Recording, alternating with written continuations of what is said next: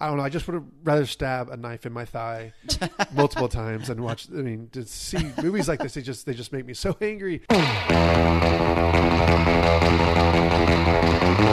Ah, ah, ah.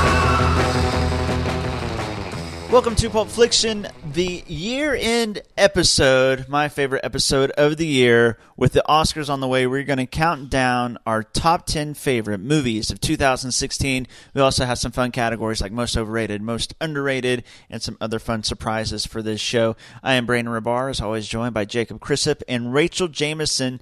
Uh, I'm excited about this show. It's my favorite show of the year. You guys pretty excited about counting down our favorites? What do you guys think of 2016 as a whole in the year of movies? Just kind of a summary of 2016. I think it's pretty weak overall. Honestly, there's probably only three movies I thought were worthy to be nominated for an Oscar, and in more recent years, they would have been beaten. Thank you Like for the there's- buzzkill. Nice Well- way to start off the show. Well, that's not We're excited about the show. What do you think about it? This, this movie. You asked me what I thought about No, you're right, 2016 you're right. movies, I and I did. thought I overall they were not that impressive. But there are some good ones. There are Yeah. definitely some ones that you need to see. I'm just saying overall, kind of a disappointment. Yeah, I'm actually right there with Rach because the critics will say this is one of the best years we've had in a while, and the only reason I disagree, well, I'll just piggyback what Rach was saying in that there's a lot of good movies out there, but a lot of them are really depressing. And I think because the blockbusters were such a bust this year, that's Yeah. what made this this year not very fun or exciting for me. Yeah, I'd agree with that. And I and I would also say that there wasn't, you know, kind of the cream of the crop this year.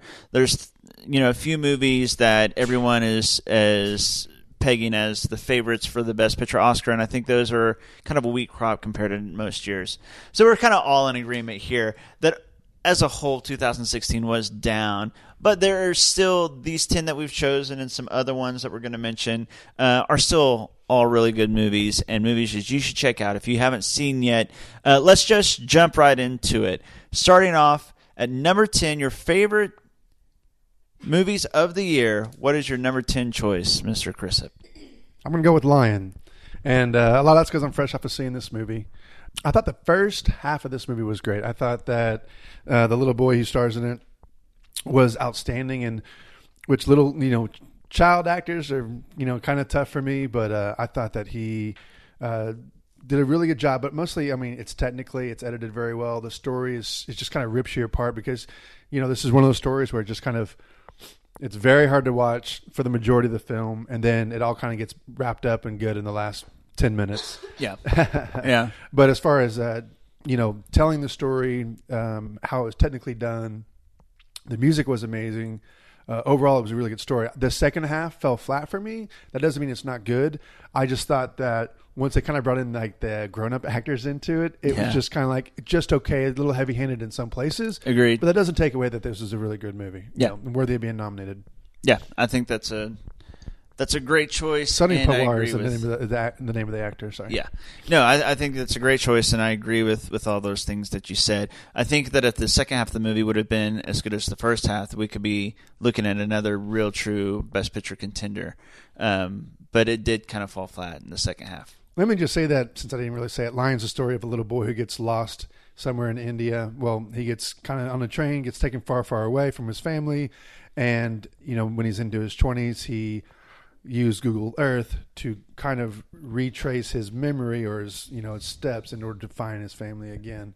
Um, that's probably kind of important when talking about a movie. I haven't seen this movie, which is why I'm giving you no comments on any of this. that's all right. But I have only heard good good things about it. Yeah. so. Yeah, it's a good yeah, flick. Yeah, it's a good flick. Jacob thinks it's like one of the top ten best movies of the year, so you should definitely check it out. Number ten to be exact. yeah, that's right. What is your number ten movie of the year? It's Rachel? a little film called Ten Cloverfield Lane. Hey, Brandon. did you do that on purpose? Number ten was ten Cloverfield Lane. Was that purposeful? No, it was not. Well, it's funny because last year we were. Uh, I was listening to our podcast from last year, and your number eight was the Hateful Eight. So, Ah, Hmm, I'm- interesting. Very. so Ten Cloverfield Lane. Um, I I really like Ten Cloverfield Lane. It was um, it's kind of a formula that you have seen before, but I thought it was done really, really well. Didn't love the ending, but really loved John Goodman and his performance. Um, and the ending wasn't bad enough that it ruined it for me. It just didn't end the way that I would have preferred that it ended. Um, but there's definitely a purpose to the way they ended it that could be for the greater good. But overall, I was really impressed with the claustrophobia that it gave you. Um, it was really good at building suspense, and John Goodman might have been one of my favorite characters. His character in this might have been one of my favorite characters of the year, just because he was so difficult to figure out. At any in any moment, he's a big teddy bear or he's a huge, threatening, violent man. Yeah. So, but I really enjoyed it. Eggs. Toradol to help with your pain. Please. Please, just let me go. Please. There's nowhere to go, Michelle. You're lucky to be here at all. I don't understand. I-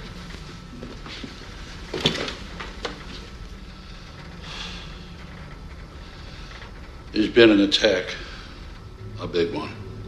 I'm not sure yet if it's chemical or nuclear, but down here we're safe. I I was driving north of here. You were in an accident. That saved your life, Michelle. Thank you so much for saving my life. I I guess I should I should go to a hospital now. You can't leave. See, I'm a little bit off, opposite of you in that um, I thought that the whole movie was just okay, but I love the last 15 minutes Yeah. of it because the last 15 minutes goes a way different direction. It does. It feels like a completely different movie. Yes, Yeah. it is another movie, But with a reason. Yeah, with Yeah. a reason, and and it's it's within this world that's been created. Um, it, I'm with you. Actually, we've talked about this before. Your number ten movie is always the hardest to pick because you Yep. there's a lot that you want to fit into that number ten spot. And at one point, actually, Ten Cloverfield Lane was my number ten. I ended up getting uh, rid of it because I feel like 10 and 10 is two on the nose. no, for me, I just wanted to talk about this other movie because I felt like it hasn't been talked about at all. But I love Ten Cloverfield Lane for this, and I'm with you and not with Jacob. I think that before the first 15 minutes were my favorite, and the suspense that it built, and, and the John Goodman character.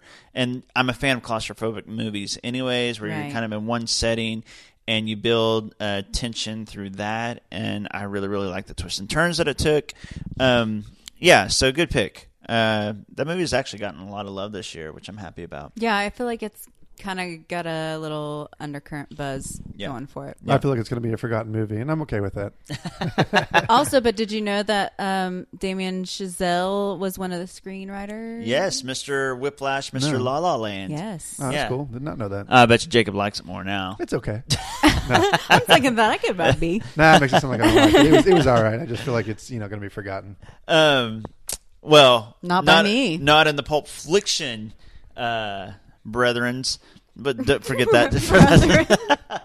Brethren. It is Sunday. yeah, it is. Okay, so my number 10, this is the movie I want to talk about. Directed by Michael Showalter, who is, of course, famous for Wet Hot American Summer. Uh, this is a fun little movie. It's a romantic comedy drama starring Sally Field, of all people. She gets a huge, big crush on. She's a 60 something woman, and she gets a crush on a coworker who's like 30 years old, played by, by Max Greenfield from uh, New Girl. And it's also got. Uh, So what's the name of that movie? Oh, have I not said it yet? Nope. Gosh, I'm off my game. I thought you were just giving hints. I'm distracted by the All Star game, which is being played right now while we're recording this episode.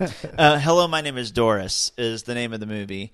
Uh, see, it's so um, underrated. I, I'm forgetting to tell you the name of the movie. That's how little it's been talked about. Uh, this is a fun little movie, and I bugged you guys all year about watching it. I watched it. This movie came out early.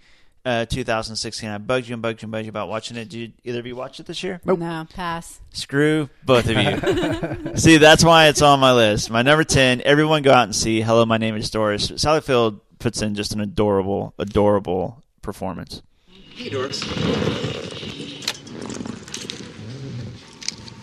Hey, I just wanted to say thank you for the coffee earlier. Also, sorry if I was rude. Anne's been on me about the December catalog since I got here. and It's been kind of a thing. No, it's okay. I, I understand. Cool. All right. Is that a Baby Goya and the Nuclear Winter CD?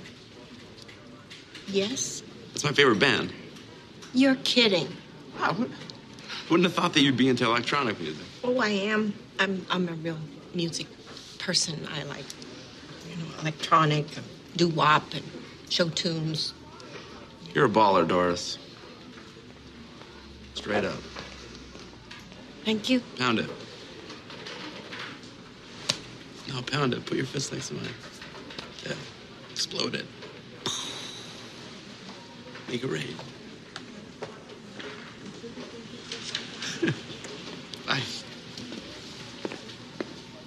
I love adorable performances. It's They're my adorable. favorite. Like, oh, She's a I 60s love walking out of a movie and be like, wasn't she so she was adorable? no because she no it was a really good performance too like there's times where she's dramatic and it's great but she's trying to fit in with these like 30 something so she's like going to like uh concerts like a was it cringy though? like a Yeah, rave see, that or stuff did, like that was it cringy or was it adorable? no it was adorable i mean you feel for her but then she's so funny Okay. no it's so good so because she's adorable, it's less cringy of like, ooh, this old Yeah. lady's trying to hang out with these young kids. Yeah. Okay. it Kind of like, gets kind of like the Meryl Streep movie that she did last year, where she's trying to play in the rock band. It's just like, Oh uh, no, no, no, no! It wasn't like that. No, in this, it was um, all the young people liked her, but you don't know whether he wants to be with her also, if there's any sort of mutual interest or not. And so the whole movie, you don't know, and she doesn't know whether or not he's into her or not.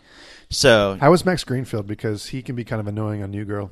No, he, he was he was likable. He was he was friendly. You can see why he's she's into him. He's really really a sweet guy. All right. he is. Screw you guys. Y'all aren't going to watch it. Why, why am I even answering these I'm- questions? Yeah, you know. I'll Whatever. put it on the list. Our listeners will I'll, think watch we, have it. a, we should have a Brandon list. Uh, we just add all these movies on there that he keeps advising us to watch. And we're just And never never going to watch yeah, it. we just say, yeah, yeah, that one. That, that's that's going to be. but the hey, one, the Jacob, next have you watched The Guest yet? Uh, I have actually. Have you? No, Just for the record, I bought Jacob The Guest for uh, Christmas and then gave it to him at like the first of February or something. But my DVD player won't open. It won't eject. mm-hmm. But Sure. one of my PS4 will, so Yeah. still no excuse. They did just take it off Netflix. I went looking for it the other day. oh, really? Yeah. that's unfortunate. so now you can only watch it on a DVD if you have one. Well, you do good have thing. one. good thing you're covered. Hello, my name is Doris. Is eighty three percent on Rotten Tomatoes, by the way, bastards. It's Jacob, 63 on IMDb. it is sixty three. Mhm. Are you sure? Yeah, Metascore. Oh, the Metascore. Okay, It's okay, 6.7 by the. fans. okay, okay, okay. That sounds a little bit more right. Yeah, Jacob, your number nine favorite movie of two thousand sixteen. Uh, my number nine is Hell or High Water. Great choice. It is the modern day western starring um, Chris Pine, Ben Foster, Jeff Bridges, and Gil Birmingham. Now, uh, this is the story of uh, two brothers who are robbing banks in order to kind of pay off a family loan or or debt, and um, Jeff Bridges is the Texas Ranger who's tracking them down. Jeff, Jeff Bridges and Gil Birmingham. Um, this movie was really good, really surprising. It could have been like really cliche, you know, it's sort of an action modern day western, um, but really it's slow paced. Um, it's acted, I think, really well, especially by Chris Pine and Jeff Bridges. Jeff Bridges is nominated for a supporting actor in this, and I think it's well deserved. We've had this conversation about Jeff Bridges before um, in his a lot of his nominations lately, and that he plays. He can kind of play the same character, right? Yeah, he is. I love Jeff Bridges, and I loved him in this, but it's kind of hard True for me Grit, to. Crazy Heart. He's a really good, you know- grumbly cowboy. yes, Yeah. he's very good at it. It Yeah, reminds me a lot of uh, uh, Robert Duvall in a way. Like Yeah. they just they just have that knack for it. they do. Um, but he, I, st- I still think he brings in a great performance, and it is a little bit different than his other Western performances he's done before. Um, he just, it's like he's got a, big old can of snuff in the bottom of his lip the entire Yeah. time. Um, but you're right, he's very much, much more grumbly than, ah, it's hard to say more than True Grit, but whatever. Um, He's more of a smartass. This movie can be really slow paced, so I can see how it might turn some people away from it. But the last 20 minutes, I think, is great between the shootout that they have with the brothers, um, between um, oh the relationship that you kind of told between Jeff Bridges and Gil Birmingham because they're partners while tracking them down. You really see a lot of emotion now. Jeff Bridges there towards the end, and then um, there's a good uh, conversation between Chris Pri- Chris Pine and Jeff Bridges in the last of the movie. Help me understand that. Help me understand why four people died. So you could steal money that it don't seem you've spent, that it don't seem you need. You got a family? My partner had a family, a big one. They don't got no pump jacks in their backyard. I didn't kill your friend. Yes, you did. By setting this thing in motion. You expect me to believe your dim-witted brother planned this? Oh no, this was smart. This was you. I've been poor my whole life. Told my parents, their parents before them. It's like a disease. Passing from generation to generation becomes a sickness. That's what it is. Infects every person you know. But not my boys. Not anymore. This is theirs now. I got, I watched it again for the second time uh, in the last week, just so I was kind of getting prepared for this, and I just kind of for, I forgot about this um, since this movie came out mm, back in August. But I'm glad I rewatched it because it's like, yeah, this really was a good movie. Like, there's a lot of great dialogue being exchanged back and forth, and uh, just kind of some head games between the two. Um, just I thought it was really powerful, really good. Yeah, it's one of my favorite movies of the year as well, and I think my my only thing with I, I, I agree with all the things you said. I just have a slight. I just don't feel like it's best picture worthy because it's so small. It's kind of simple. Like there's not much yeah. to it. Like it's written well and it's acted well, but at the end of the day, as far as like storyline and things like that, it's just kind of a simple movie that But we've you could seen say that about a lot of movies this year. I'm sorry, you could I say agree. that about um, that Manchester by the Sea. You could say that about uh, the Lobster in a way. Um, oh, Lobster is Uh, way I mean, it's than, complex, but I mean, it's simple in nature as far as yeah, simple in nature. I mean, the, like the calmness of it, maybe. Yeah. Um, Arrival. I mean, that's not simple, but mm, I, I don't know. Simpler. I'll back off. yeah, Take the L. got to think about that. yeah, but still a great pick. I, I do think again it was for me. It was one that kind of bounced around uh, my top ten. maybe it's simple because it's kind of a cliche story. You know? It is. banks, cops, and robbers. Right, it is. I did really enjoy it though. I think Oh, it's I a good loved it. movie, and it, it's probably in my top fifteen or so. It would be I my mean, top it's it's 15. really good. Yeah, it was considered for my ten. So, uh, Rachel, your number nine favorite movie of 2016. Speaking of the lobster, a very complex movie. Yeah, that example. Dude, I've seen None movies like The A Lobster all over the It's, place. it's my number nine. It was pretty straightforward. it's it's a normal story. It's that timeless story of Crap. Um, Good thing I have editing ability.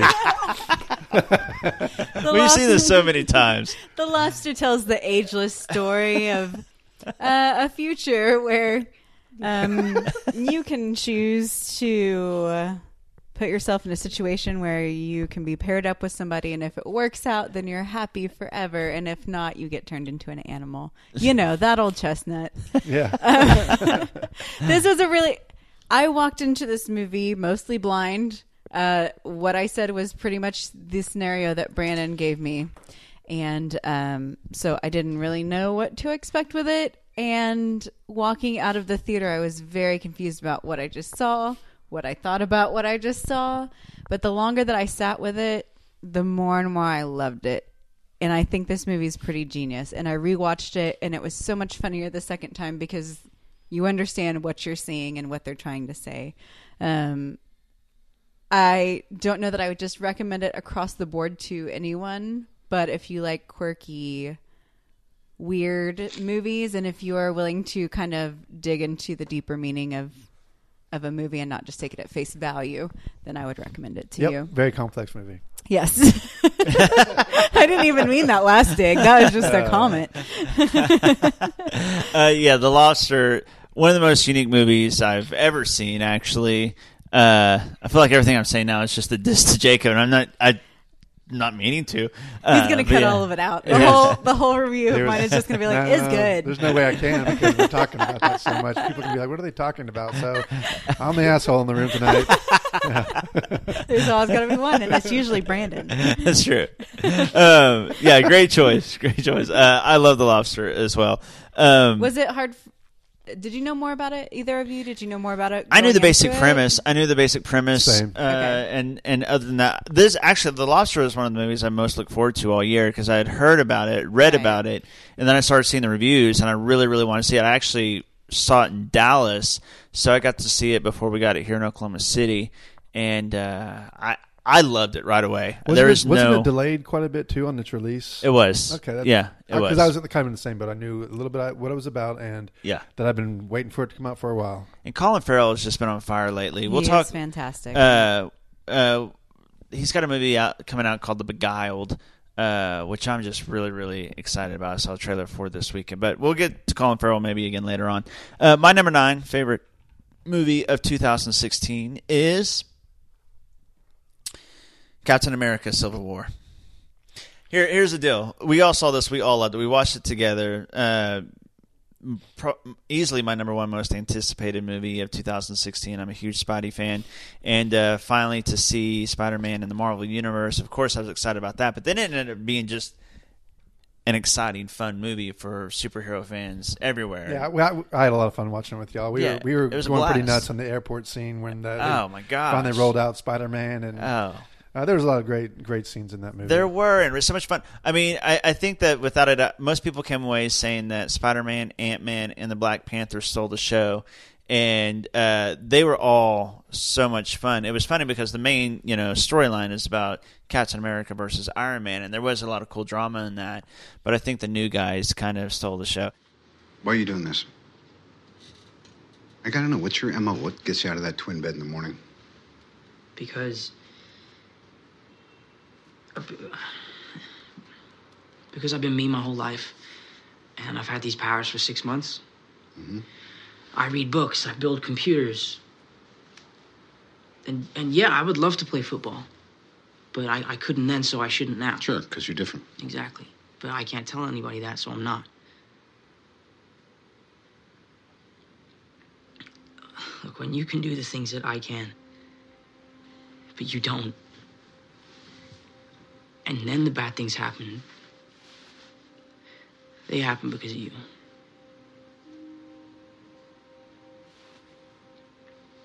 So you want to look out for the little guy, you want to do your part, make the world a better place, all that, right? Yeah, yeah, yeah, just looking out for the little guy. It's just what it is. Y'all know you've seen Civil War. Uh, it was just the most fun I had at the movie theaters all I, year. I will say I heard a lot of people say that there was just too many people to keep up with. Really? Yeah. Now, I didn't think so, but I also keep up with comic book characters pretty well. Um, but I think I'll, I'll just say like my both my parents, for instance, they were just uh, a little bit overwhelmed. Really? Yeah, and it was just a little disappointing for me because like this is leading up to Infinity War. It's going to have even more characters, in Right. it. Right. And so it's like, and they're just not the only people I'm hearing that from. Um, I don't think that for me, it doesn't take it away from me. Um, I still loved all the back and forth dialogue. I think the Russo brothers did a great job directing it and writing it. Um, so yeah, I'm with you. I think it's my highest ranked uh, comic book movie of the year. Yeah, it is. It's definitely mine. It's my highest ranked blockbuster. I just I guess Blockbuster's better way to put. No, I have, I have Star Wars higher, but that's just because I'm a homer. Yeah, well, yeah, that's true. It's my highest ranked blockbuster. I think Uh, critically, actually. I would say it's flip flop. Yeah, for sure, for sure. I can tell you that. Yeah. for certain. Oh, okay, really? yeah, I've just decided. Uh, uh, Jacob, your number eight favorite movie Well, in that case, year. my number eight is Batman v Superman. no, no, it's not. It's actually uh, Sing Street. Nice. Yes. now, see, this is a movie I bugged you guys about that you actually listened to me on, and aren't you so happy that you did? Well, dude, you act like I've never heard of uh, John Carney, who had to look up his name real quick. You act like I've never heard of. Hold on a second. I am not on my A game tonight.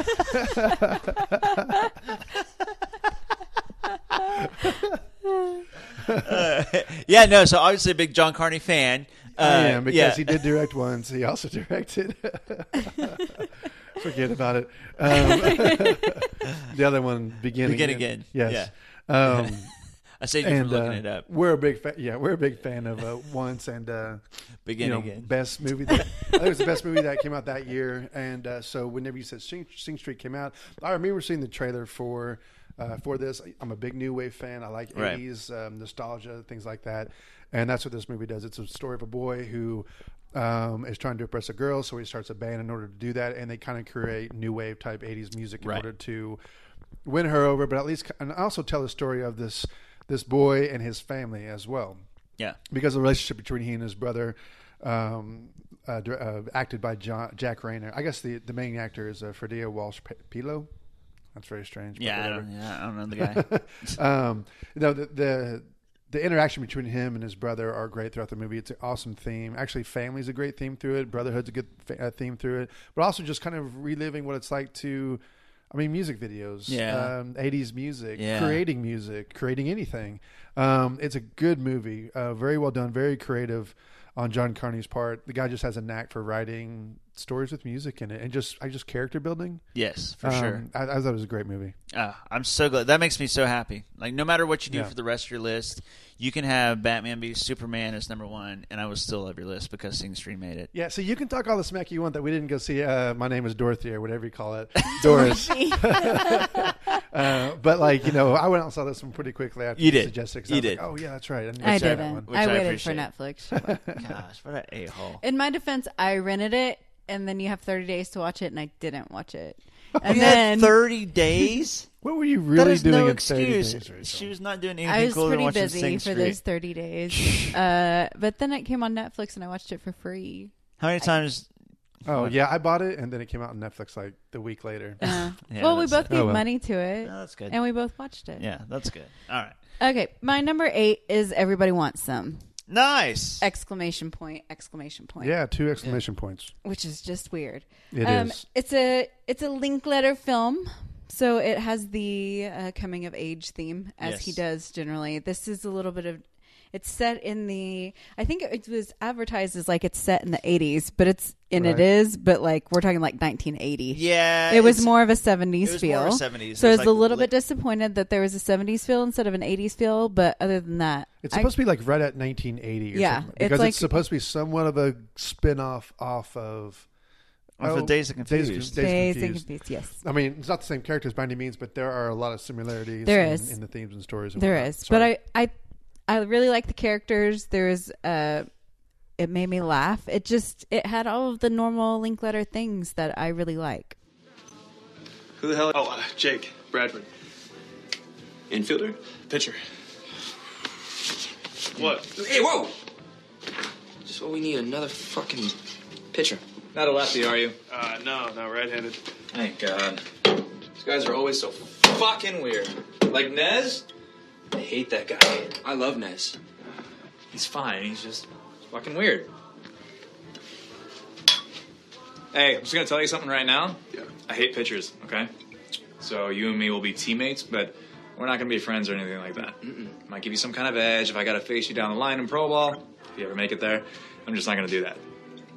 All right. No, Linklater. I mean, he has such a such a unique style and feel. You either like him or you don't. If you like Dazed and Confused, you're gonna like Everybody Wants Some. And the dude is super talented. And what I like most about his movies is that you feel like you're there. You feel like you're getting a slice of life from that era. And I love that about his movies. But Great at the same choice. time, it was kind of douchey though. I mean, some of the characters were douchey, but I mean, I think that's because of the. I mean, we're looking at you know, whereas College Dazed- baseball players, Right, college baseball players. they're kind of douchey. Right. Whereas like Dazed and Confused, we're looking at you know high school kids, and so we kind of spent more time with with some flamers, with some losers, and stuff like that. Some of the nerdy types, also the jocks. But this movie, we did spend a lot of time with the baseball players. Yeah. Uh, shout out to Temple Baker who played uh, basically John Elway's son. Yeah. Yeah. He seriously he looks was like- hilarious. Go We look- laughed. go Every look him time he was on screen, the three of us laughed. 'cause He we was saw his this together doppelganger. as well in the theaters. Yeah. Yeah. It was, Yeah. it was a fun flick. Great, great soundtrack as always for Linklater. Yeah, good choice, Rachel. Thanks. My number eight favorite movie of 2016 is a movie that okay. So remember, this is favorites. If this were best of, this would be in my top three. But because this movie is so hard to watch and so depressing, um, it's down at number eight for my favorite movies of the year. Edge of seventeen. Yeah. uh, no, I'm talking about Manchester by the Sea. Okay, so brilliant acting. Yep. Um, like you said, it is kind of a simple story, um, but you kind of get hit over the head a couple times with just some really depressing things. Some, it's just a sad movie to watch, and uh, I don't think I'll ever watch it again. But I watched it. I appreciated it. I liked it, and I'm done with it. And I will. This will probably, you know, I'll talk about it now, and it's just so sad. Yeah. Yeah. Uh, but but it's funny too. Uh, I like that they did balance it with some humor. There's a lot of moments between Casey Affleck and Lucas Hedges, who are both nominated for Oscars in the roles. Um, a lot of moments between them kind of breaks up all the depressing stuff that's happening around them. Um, as Casey Affleck is trying to take care of his nephew, who's a teenager, and kind of trying to forget that his dad died by chasing girls and being in a band and that kind of stuff. Um, if you're listening to this, more than likely you've seen it or you plan on seeing it. Just be warned, it's a great movie, but it's super depressing. I would watch it more than once, but it might come up later on my list. Yeah. Oh, so, so it's not on your list? Later on my list. Oh, later As on in your- later Oh, on my I list. thought you said He was trying to be subtle about it, but yeah, Got my that's bad. on Jacob's list later. My- Is what that means. Gotcha. in the uh, overrated uh, column. I could. Some people are saying that though. Really? Yeah, some people. I can see how your parents. They, yeah. okay, so what we're going to do with this show to celebrate the 2016 movies, we're also celebrating the music, which is a big part of these movies. Some great soundtracks this year, and here is one from a Best Picture nominee. Uh, this is the Lion theme from Lion by Dustin O'Halloran.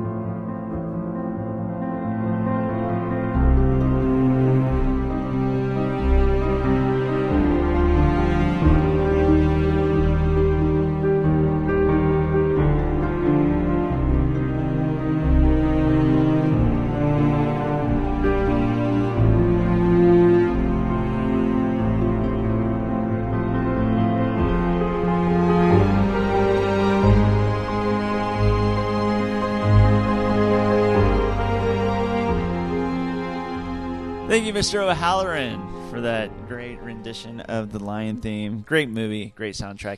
All right, so getting Not back a very to creative name. No, it's not, is it? uh, getting back to the list, though, let's go to your number seven favorite movie of the year, Jacob. What is it?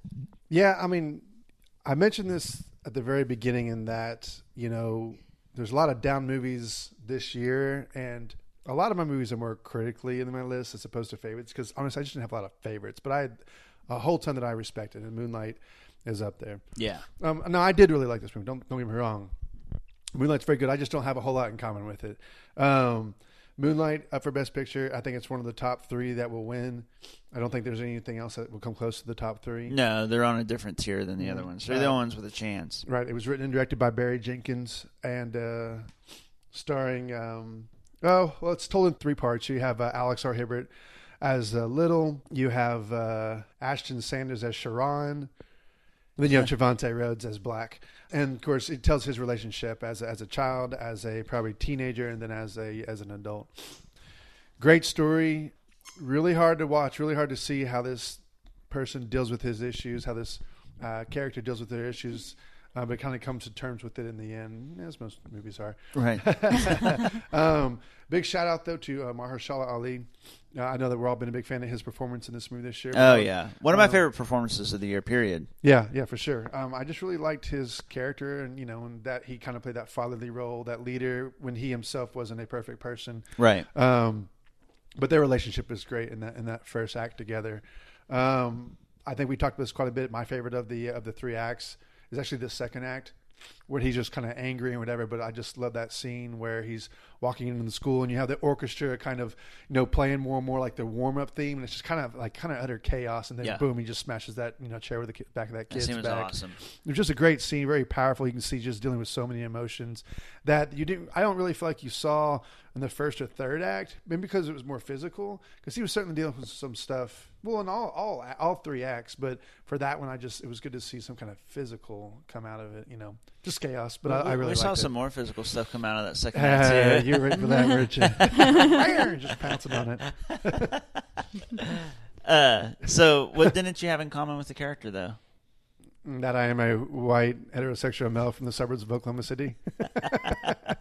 That's a pretty big Yeah, that's- difference. that's pretty- yeah, pretty yeah, it's of it. Yeah. significant. Yeah, that's a great choice, though. I, I think it's absolutely uh, deserving of all the praise that it's getting, and certainly a top three movie of the year. And you can rank them. I think if if I were to get a critical view, I would say you could rank those three: La La Land, Moonlight, and Manchester in any sort of order, and be correct. Yeah. Um, Rachel, what is your number seven favorite movie of the year? The Nice Guys. Oh, Which is a weird pick, and I don't think so. expect. I heard it was someone's number one pick of the year. Really? Really? Yeah. Who was that? Uh, some dude on YouTube. Can I be friends with him? On YouTube. so the nice guys is uh stars russell crowe and ryan gosling and Andrea rice i don't know how to say her name that's probably Is that not the right. daughter? yeah Okay. um but she plays ryan gosling's daughter and this is one of the why can't i find oh um if you've seen Shane Black movies, or at least if you've seen Kiss Kiss Bang Bang, which is one of my favorites, it does kind of follow that same formula of two personalities that are a complete conflict of one another that have to team up to solve a problem. Right. And you can't really say Um, Shane Black without saying Lethal Weapon before you say Kiss Kiss Bang well, Bang. Well, Kiss Kiss Bang You're Bang just a big fan of that is like in my top five of all time, and it yeah, but it's the same. Well, and he directed Kiss Kiss Bang Bang, whereas he just wrote the Lethal True. Weapon movies. Oh, he but you're ju- right. He just wrote the Lethal Yeah, Weapon. but- just but certain you're little right. small, you know. Uh, Hardly anybody's heard of those movies Yeah, at yeah. all, Jacob. Why would you bring up something so obscure? They don't even sell like a package deal for those movies on uh, uh, iTunes. It's just do all the other ones. There you go. Yeah. Um, but I, I really like this movie. I like that formula. I think that the chemistry between Ryan Gosling and Russell Crowe is really good. Yeah, it's great. Um, yeah. Oh, it's and fantastic. It's not, you know, it's not an Oscar-worthy movie by any means, but I just really like this movie, no matter how many times I see it. Yeah, it's definitely not a perfect movie, but just them together and their enjoyable. kind of shenanigans, from a certain way to put it, uh, it's a lot of fun. Yeah, I definitely had some issues with some of the things that unfolded and how they unfolded. It was just, it was so far out of the realm of possibility, even within a movie world. Some of them were just ridiculous. They weren't making logical choices. Now I know, But I had a lot of fun with it. Yeah, I know now. Ryan Gosling was, you know, on the Mickey Mouse Club and things like that. Does he have like a background in comedy by by chance? Because he can play that real well. He started off on the Mickey Mouse Club, actually. Well, he just, said, just said that, that. so way to listen, Brandon. Oh, my bad. Literally just said that. He literally pretty just, impressive. He literally just said, "I know he was on the Mickey Mouse Club, but did he do it in the Mickey Mouse Club? He was My in the bad. Mickey Mouse Club." I got a text from my wife. Oh, okay. Actually, and it's about Mickey a mouse. Mouse? No, it's There's a mouse in the house. we have a mouse in the house. Hey, she where said, there's one. I can hear that little asshole mouse. My wife doesn't cuss. She really hates mice, though. Oh no, the question was to you whether he has any other comedy background other than the Mickey Mouse Club. Other Mouse than Mickey Club. Mouse Club, which of course you knew he was in, right? uh, I'm judging no- you silently Yeah, right no, now. no. Uh, you know, really, no. He start when it came to movies. He really got no. Okay. Just yeah. Just, that's Besides okay, crazy that's okay. stupid love. I just think he can do that really well. He's so- because he's really charming and I he's so. ridiculously Charismatic. handsome, and Yeah. he looks like he's photoshopped. yeah. Yeah, all I those guess things are still he- true. He does cocky funny very well. oh, he, He does. does. You're a private investigator? Look, there's 20 bucks in there, all right? Just take it. No, I'm not here for that, I told you. You want to know hired me? Yeah. If we can do this the easy way, we can do it the hard Glenn. way. What? Lily Glenn, two ends. Old lady hired me to find her niece on Tuesday. You just gave up your client. I made a discretionary revelation. No, no, you just gave her up. I asked you one simple question. Ba, ba, ba, ba, ba. You gave me all the information. I thought that's what you wanted. What?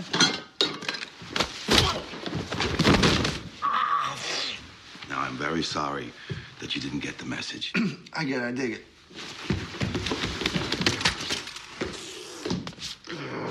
what about now? Give me your left arm. Huh? Your left arm. Give me your left arm. This one. No! Yeah, come on. No! No! Right, look, when you're talking to your doctor, just tell him you have a spiral fracture of the left radius. No! No! Deep breath. You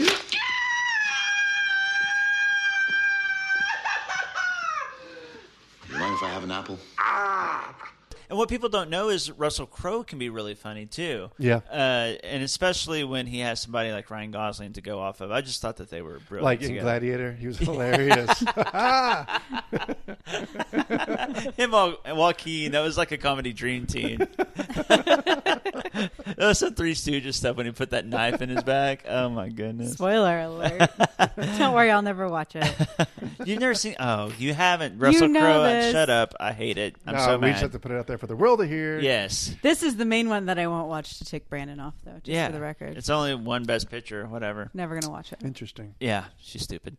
My number seven favorite movie of the year is actually uh, okay. So let me tell you something. I'm really disappointed in myself this year for two things. I normally watch a bunch of foreign films and a bunch of documentaries, and this year I failed for sure in the foreign film category. I only watched a few, uh, and this is the only one in my top ten. This is uh, from France. It's called Elle. This movie was actually supposed to be an American movie. It's an American director. It's the same dude who did Starship Troopers and Basic Instinct, Paul Verhoeven. And uh, yeah, I forgot about this director. yeah, yeah, Just so, random. Yeah, it's random. He's done some really good stuff in the past, but then he did kind of some controversial things and kind of got forgotten about. But he's a talented dude with the right script. Anyways, uh, he approached a bunch of American actresses, and none of them wanted to do it because the material was so risque. Uh, so they didn't quite want to do what the character had to do. And I don't want to go too much into it, but it's a drama, thriller, mystery, romance, comedy. I mean, it's kind of all those. Sci-fi, Yeah, exactly. uh, but it's such a good movie, and uh, a lot of people think, and and I probably agree with them, that Isabelle Huppert, the main actress in this, gives the the best actress performance of the year, and she's gaining a lot of steam as we get towards the Oscars uh, for a possible win. If you haven't seen Elle, I know neither of you have. Uh, you really need to see it. Can I, I'm just going to read off a couple of this guy's movies that he's directed since '87. Okay. RoboCop, Total Recall, Awesome, Basic awesome, Instinct, awesome. Showgirls, Starship Troopers, Awesome. Yeah, and you know Hollow Man and whatever after that. Oh, Hollow Man. Screw this guy. just so random. Yeah, and then he just kind of was out of Yeah, he kind of fizzled it. after yeah, that. Fizzled, and then But he's kind of back with- Showgirls and Total Recall. You didn't like Total Recall? Oh yeah, I did. Oh, you're just saying like the how Those are his two opposite favorites. Polar, It's just so He's saying those are his Yeah. two favorites. Yeah.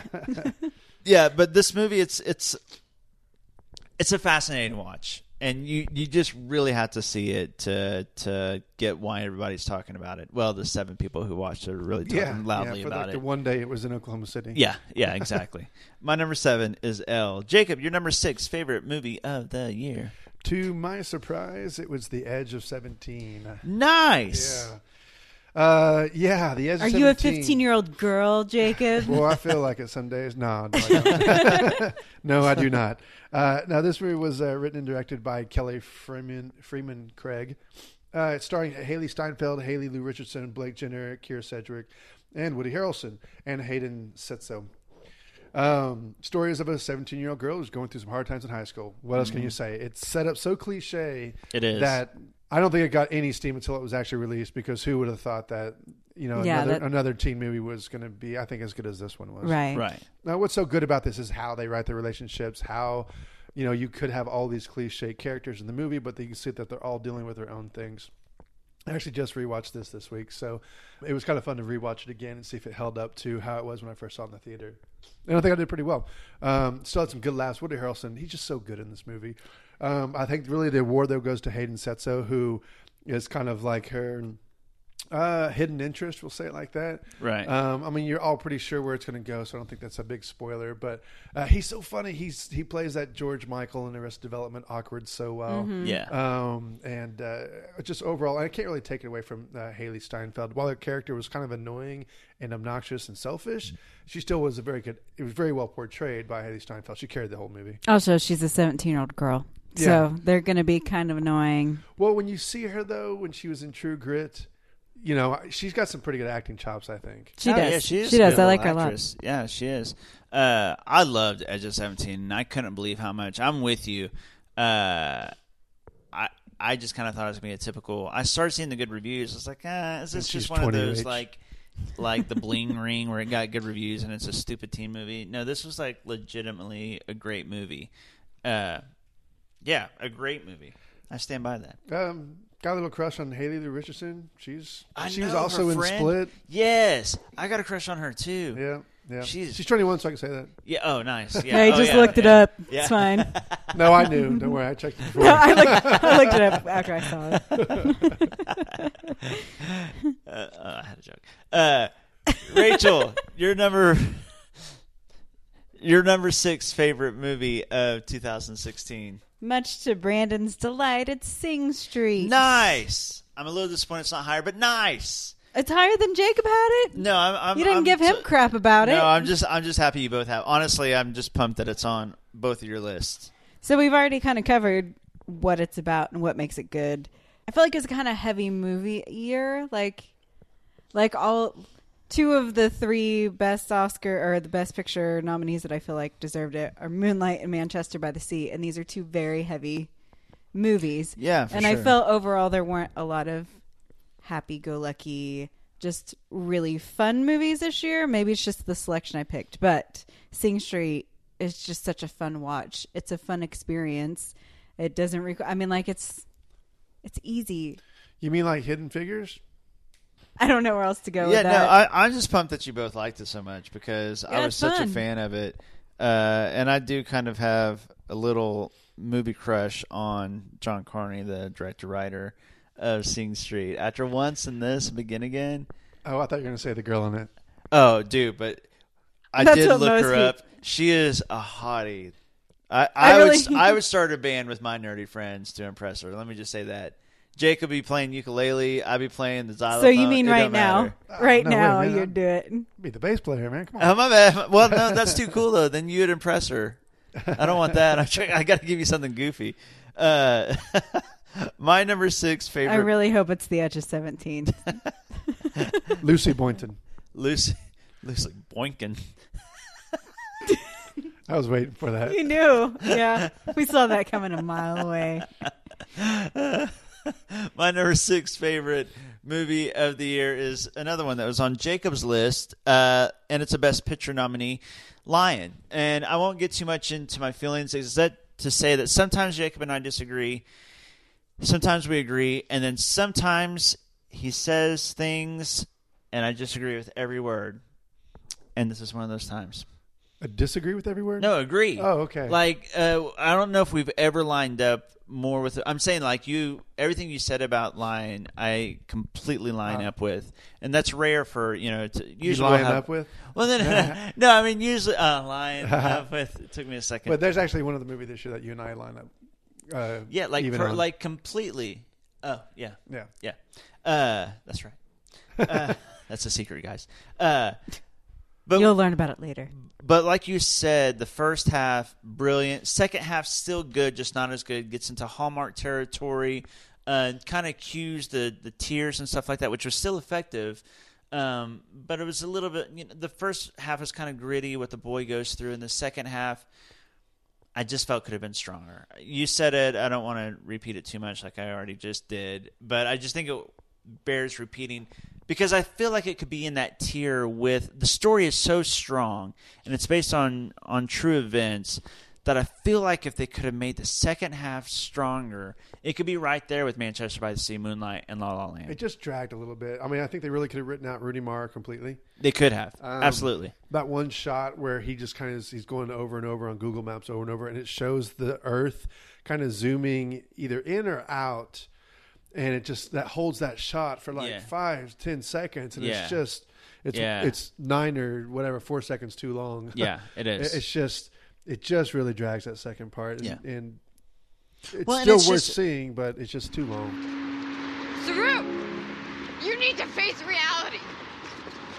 What do you mean, reality? Do you have any idea what it's like knowing my real brother and mother spent every day of their lives looking for me? Huh? How every day my real brother screams my name. Can you imagine the pain they must be in not knowing where I am? Huh? 25 years, Luce. 25! Why didn't you tell me that was happening for you? We swan about in our privileged lives. It makes me sick. I have to find home.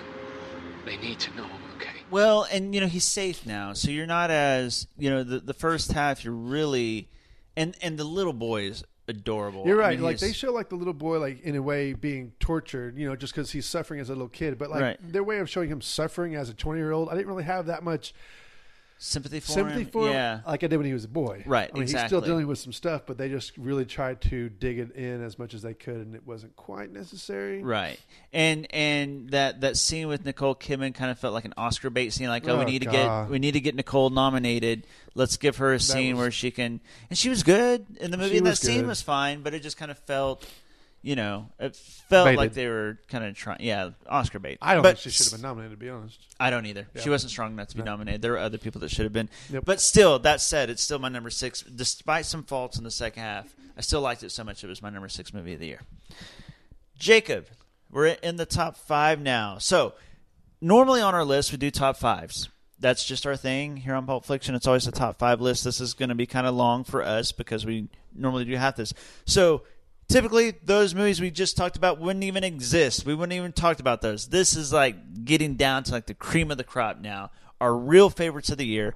Jacob, your number five favorite movie of 2016. My number five is probably my biggest surprise because of the genre. Uh, this is definitely not a favorite pick. This is a I have to give it a shout out kind of critical pick. It is The Witch. Yes. Um, the horror movie Yes. that came out back in February or March. Mhm. This is one of the most unsettling movies I've ever seen. Agreed. Listen, it's satanic, it's demonic, it is dark, it's it's I don't even know if it's scary, it just messes with your head more Yes. than anything. Um, it's so close to home as far as um, it, all the biblical references that it makes in that Mhm. you, you kind of you know it's following a Protestant uh, family that it's uh, gone out on their own to live out in, in this you know wild setting and and it, it just kind of covers these uh, subject matters. It's just very disturbing, disturbing to listen to, disturbing to see on screen. And I mean, I was very unnerved the entire viewing of it. Uh, my my buddy who saw it with me was like, "Man, you could not hold still," and I couldn't. Like, I just, I don't really, yeah, I do. I do kind of freak out. Not like stand up and screaming at the top of my lungs, Right. but um, but I think that goes to say to the writing of the movie. I think this Mhm. movie was very well researched. It was, It was yeah. filmed very well. So it so technically it was doing very well. Yeah. Um, horror is my least favorite genre, but I have to recognize a good horror film when they do come out. I think it deserves that. Um, even though I. You know, I'm not sure how many people I would I'd, I would suggest go watch it. Even you just just be prepared, man. It, it's just it's just not settling. Yeah. Sketchy!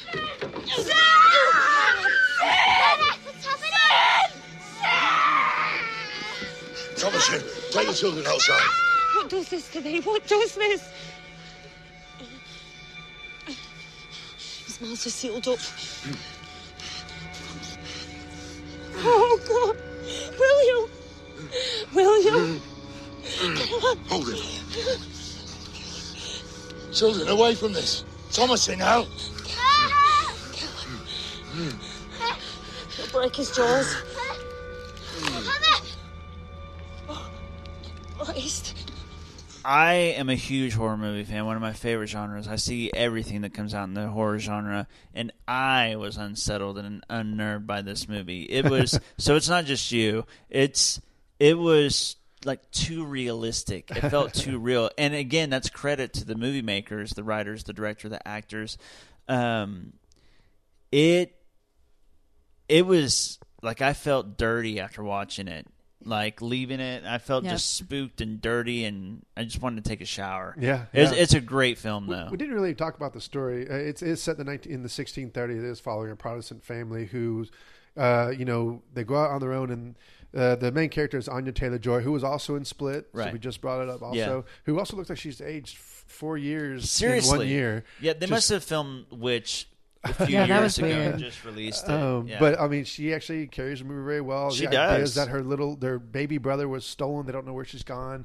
And look, there is a witch or a series of witches that is involved in the story, but you don't really see them. It's more of a mind screw with your mind kind of thing. than And it does screw with it, your has a mind. Jaws effect. Uh, Yeah. more so, I would say. I don't think that's spoiling it too much. No, it's not. Um, And so you have characters like Black Phillip and her twin her twin siblings that are just obnoxious, and her her father with the deep grumbling voice. I mean, there's just so many things that come together to make this. Mm, it's hard to say as good as it was, but I think that's fair. It's fair. It's just Absolutely. hard to say. yeah. No, it's definitely fair though. It it it earns From all- praise. yeah, from Like, all technical when I when I put story. it at number five on my list, I mean, it is critically better than uh, you know some of the movies I Yeah. listed. You know, it's Yep. better than Hell or High Water. It's I just agree. different genre. I agree. Absolutely. That's a good, good movie that you shouldn't Woo! watch. All right. Gonna- Rachel, you're yeah, you're gonna go shower now? Well, just Sunday talking nights, about I better go to church. Yeah. I'll lighten it up again because it's the edge of 17. Nice. Again. All right. And ditto to everything Jacob said. But also, I wanted to talk specifically about the relationship between Woody Harrelson as the teacher and Nadine Hailee Steinfeld. Um, Steinfeld.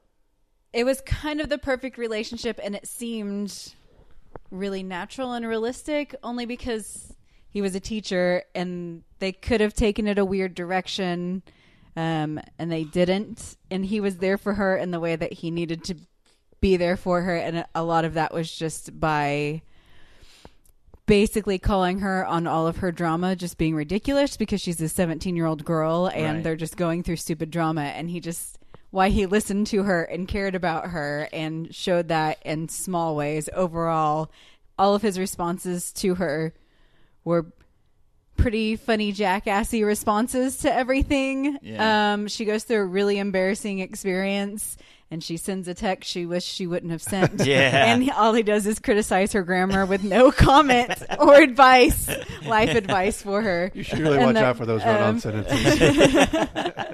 so little things like that, I I really like the relationship between those two characters. It's just a, it's a really good movie, and although it's been done before, this is done exceptionally well. One more note to the writing on that too. Like it is, it's a little details that the that the writer director uh, touches on.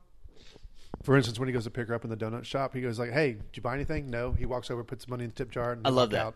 I love Like, that. I think that's a human response to things like that. Yes, and it shows a char- it shows a lot about a character without having to show too much. Like Right. like You- a you lot of handle movies. that in two seconds as opposed to like a, a ten minute monologue. Exactly. Yeah. Exactly. Uh, and it was that. That's a credit to the to the writers and to the to the filmmaker. I love that movie, and you're right. That was my favorite part of the movie was their relationship.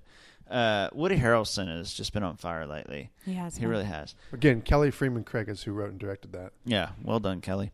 Uh, my number five favorite film of 2016 is one that was mentioned earlier. It is called "Everybody Wants Some!" Exclamation! Exclamation! Uh, I'm a huge Richard Linklater fan. I'm a big fan of Dick Linklater, and and uh, uh, I love Dazed and Confused. It's one of my all-time favorite comedies. Boyhood was my number one movie of that year, and now he's got my number five favorite movie of 2016.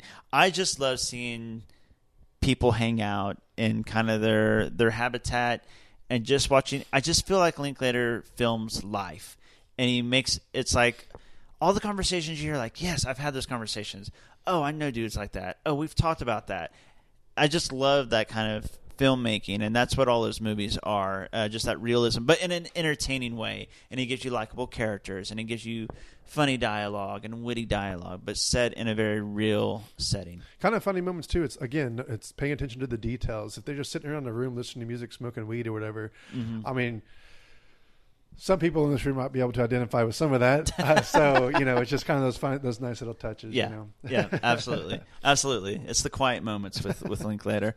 Uh, all right, Jacob, your number four favorite movie of 2016. Uh, this was my number one for the majority of the year uh, until obviously kind of the fall and, this, and the winter hit. But it's The Lobster. Yes. Uh, directed and written by Yorgos Lanthimos, who also uh, directed Dogtooth, which I was not a big fan of Dogtooth, but it's critically acclaimed across the board. Usually, it just was not. It just was not the movie for me because it was kind of hard to watch. Right. The Lobster, on the on the other hand, is a great satire, a very complex satire. but its commentary on being single versus being in a relationship is hilarious. The Yes. first half of the movie is great. It's my favorite. Agreed. Agreed. I, it's hard to say that falls flat in the second half. It's just not near as sharp. It's just different. Yeah, When, once they go to the woods, Yeah. it does lose a lot of like. It's still there's still a lot of clever things and interesting things, but that that first half when they're in the hospital or resort hotel, whatever it is, is so freaking funny. Well, and maybe when you lose characters like um, John C. Reilly, John C. Reilly, even like the kind of hard nosed, um, you know, bitch uh, actor. Yeah, um, well, whoever she is, Yeah. like they're just more of a dynamic or difference between them. They are. and it was just so much outrageous things happening in that first half. There, look, there were some strengths that happened in the second half as well, but they just were more bland characters. Right. Like. Yeah. Like I'm a big fan of Rachel Weisz, but she did not add much as far as No, the she complexity didn't. of the Agreed. story. No. It was Agreed. just there to show a love interest. Right. But to see Colin Farrell and like really a straight face, no, not much of expression to him, kind of be in these settings, it was just outrageous. The- Yeah. The, movie Yeah. was outrageous, and like it's filmed very gray. You know, the whole movie is muted, and it's kind of uh, such an interesting issue anyway. So it's nice, like I said, commentary on our society. Not bad. Bit higher. Have you thought about what animals you want to be if you don't make it? A lobster.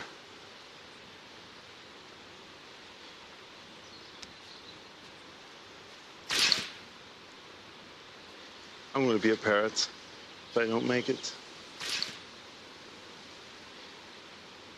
Why don't you become parrots too? And then we'll all be together. You're a complete idiot. Picking one of the few animals that can talk when you have a speech impediment. You'll lisp, even as an animal. As for you, they'll catch you and put you in a pot of boiling water until you die. And then they'll crack open your claws with a tool, like pliers, and they'll suck out what little flesh you have with their mouths. You're pathetic, both of you.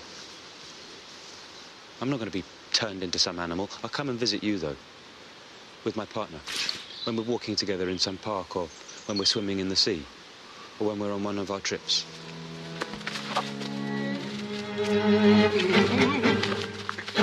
yeah, it's it's kind of a downer of a storyline. Like Yeah. like it's kind of got a sadness to it. But the way it's handled is so funny and Right, smart. Exactly. And and it's really is saying a lot of smart things about society and relationships. And just a quick time, I said we'd talk about Colin Farrell later.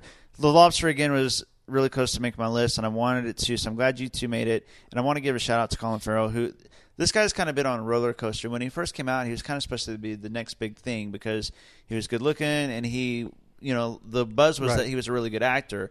So he kind of came out and people were excited about him. Then he started doing all these roles that are kind of more, oh, blockbuster roles or roles that just didn't, wasn't as good as he was. I always thought it was a poor man's uh, Brad Pitt. Yeah, I could see that. I could see it, but but the talent is there. But I think his choices weren't. But his choices have been so much better lately. Starting with In Bruges, and then we talked about on the show before. He was the only good thing about the second season of True Detective. yep. He was in Crazy Heart. He was in The Lobster. Now he's got a movie coming out called The Beguiled, which is Sofia Coppola's new movie Oh, that really? looks. Oh yeah, it's starring him, Nicole Kidman, and uh, Kirsten Dunst. He plays a Civil War soldier. Uh, but yeah, I'm just excited that Colin Farrell is is picking up a lot of steam as far as his. Yeah, kind of like a Ben Affleck ish. Yeah, Yeah. yeah, exactly. You totally redeem yourself. uh, Rachel, what is your number four favorite movie of 2016? La La Land, which we did a full review on, so I won't say a whole lot about it.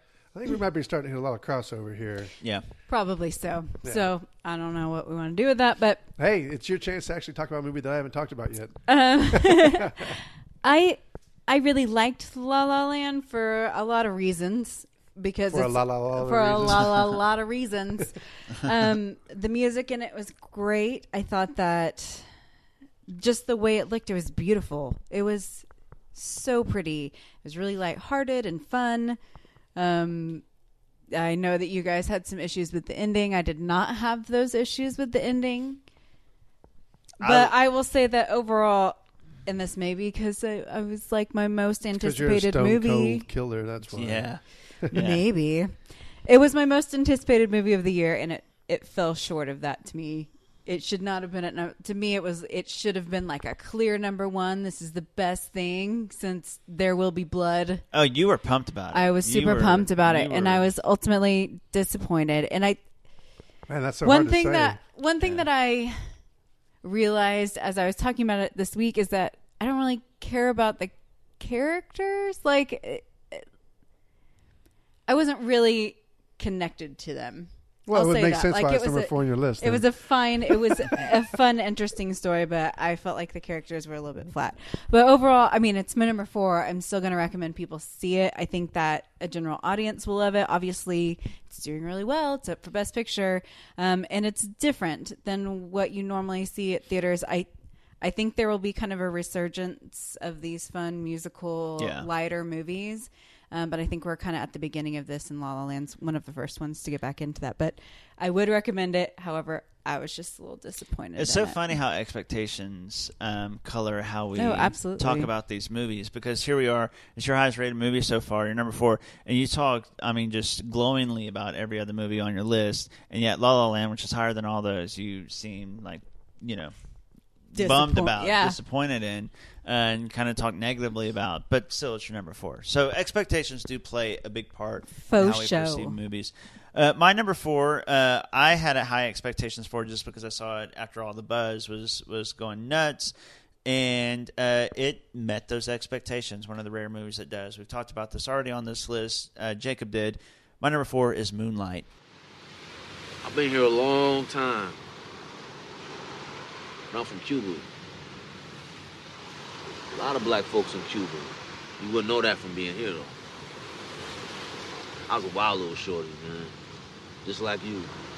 Running around with no shoes on, the moon was out.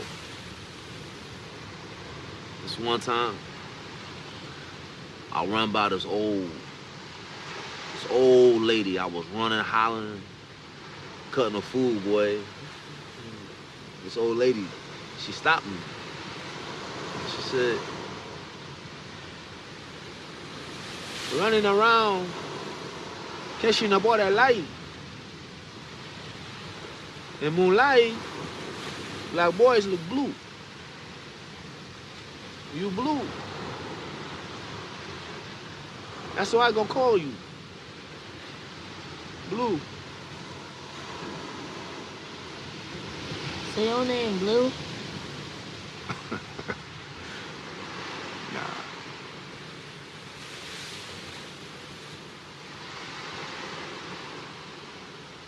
At some point, you gotta decide for yourself who you gonna be.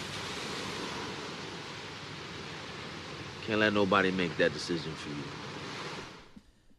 Jacob already gave you his insight into it. Let me just say his favorite act was act number two. My favorite act was act number one. I, I was a big fan, first of all, of the storytelling, how it's divided up into three distinct parts. You know, because that's kind of how we are as humans. You're, you know, you have childhood, uh, adolescence, and, and adulthood. And we saw this character in all three distinct different phases and how each of these phases makes him he the man that he is ultimately at the end. Uh, but I love the the first act because we see little, um, and I think that the because we see um, Marshala Ali. Mahershala. Thank you, Mahershala Ali. Uh, his character is all of our favorite characters, and he's only in the first uh, act. I think because of him and because of his relationship with Little, uh, it's my favorite. And I had to give a special shout out to the dinner, the the scene at the dinner table, where he comes in and he's asking some really tough questions, and he's giving honest but painful answers. I Yeah. love that scene so much. I Yeah. thought it was the best, one of my top few favorite scenes of the entire year. Yeah, we should probably get a shout out to um, Naomie Harris. Oh. oh. well, her too, but Naomie Harris, she was great. She was nominated was. for this movie as well.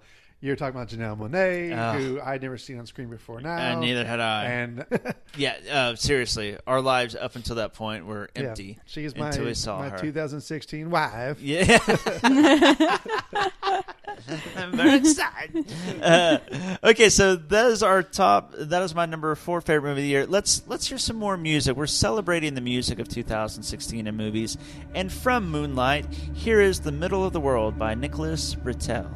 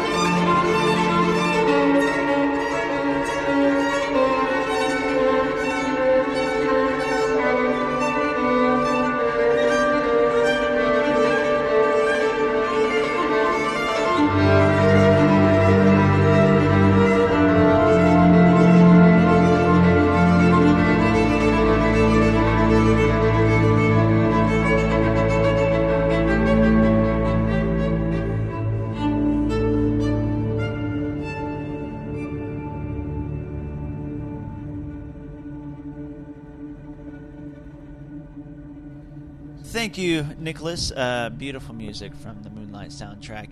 Uh, so we are to our top three movies of the year. Jacob, let's hear it. What is your third favorite movie of the year? It is Manchester by the Sea. Whereas you said you you probably would never watch it again.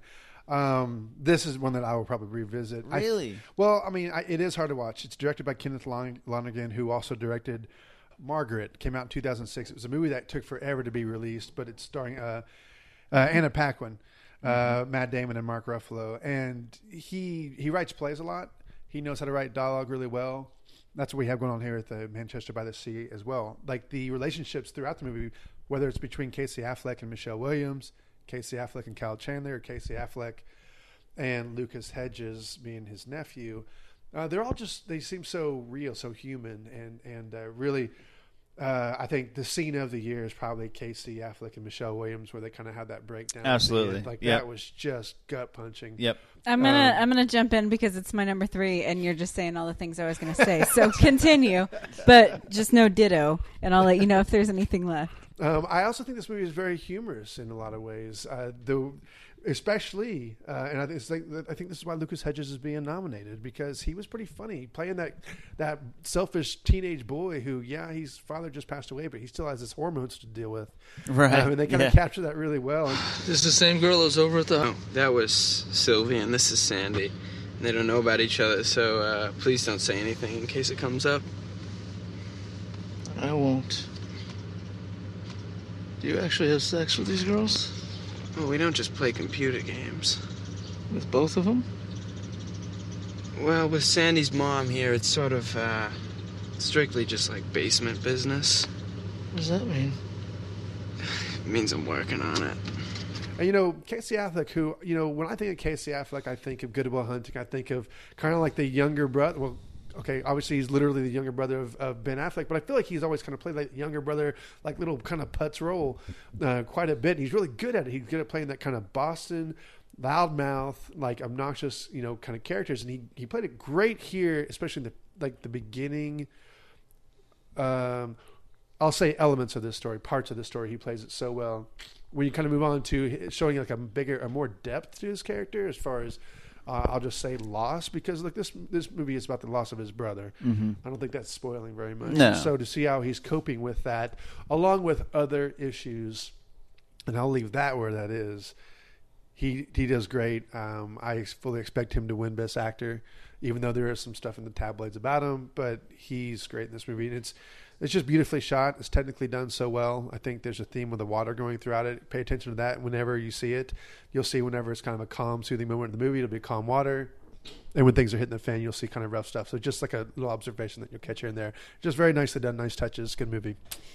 I want to pull out Michelle Williams a little bit more, just because that scene between them was probably my might have been my favorite scene of the year. And she, while she wasn't in the movie much, it's just because the movie didn't really call for her character that much. But while she was in it, she was really solid, and I would like to see her win the actress. But you know, that's a, I, that can go anyway She because is she, was just in actress. it so small, so little amount. But but what she did was incredible.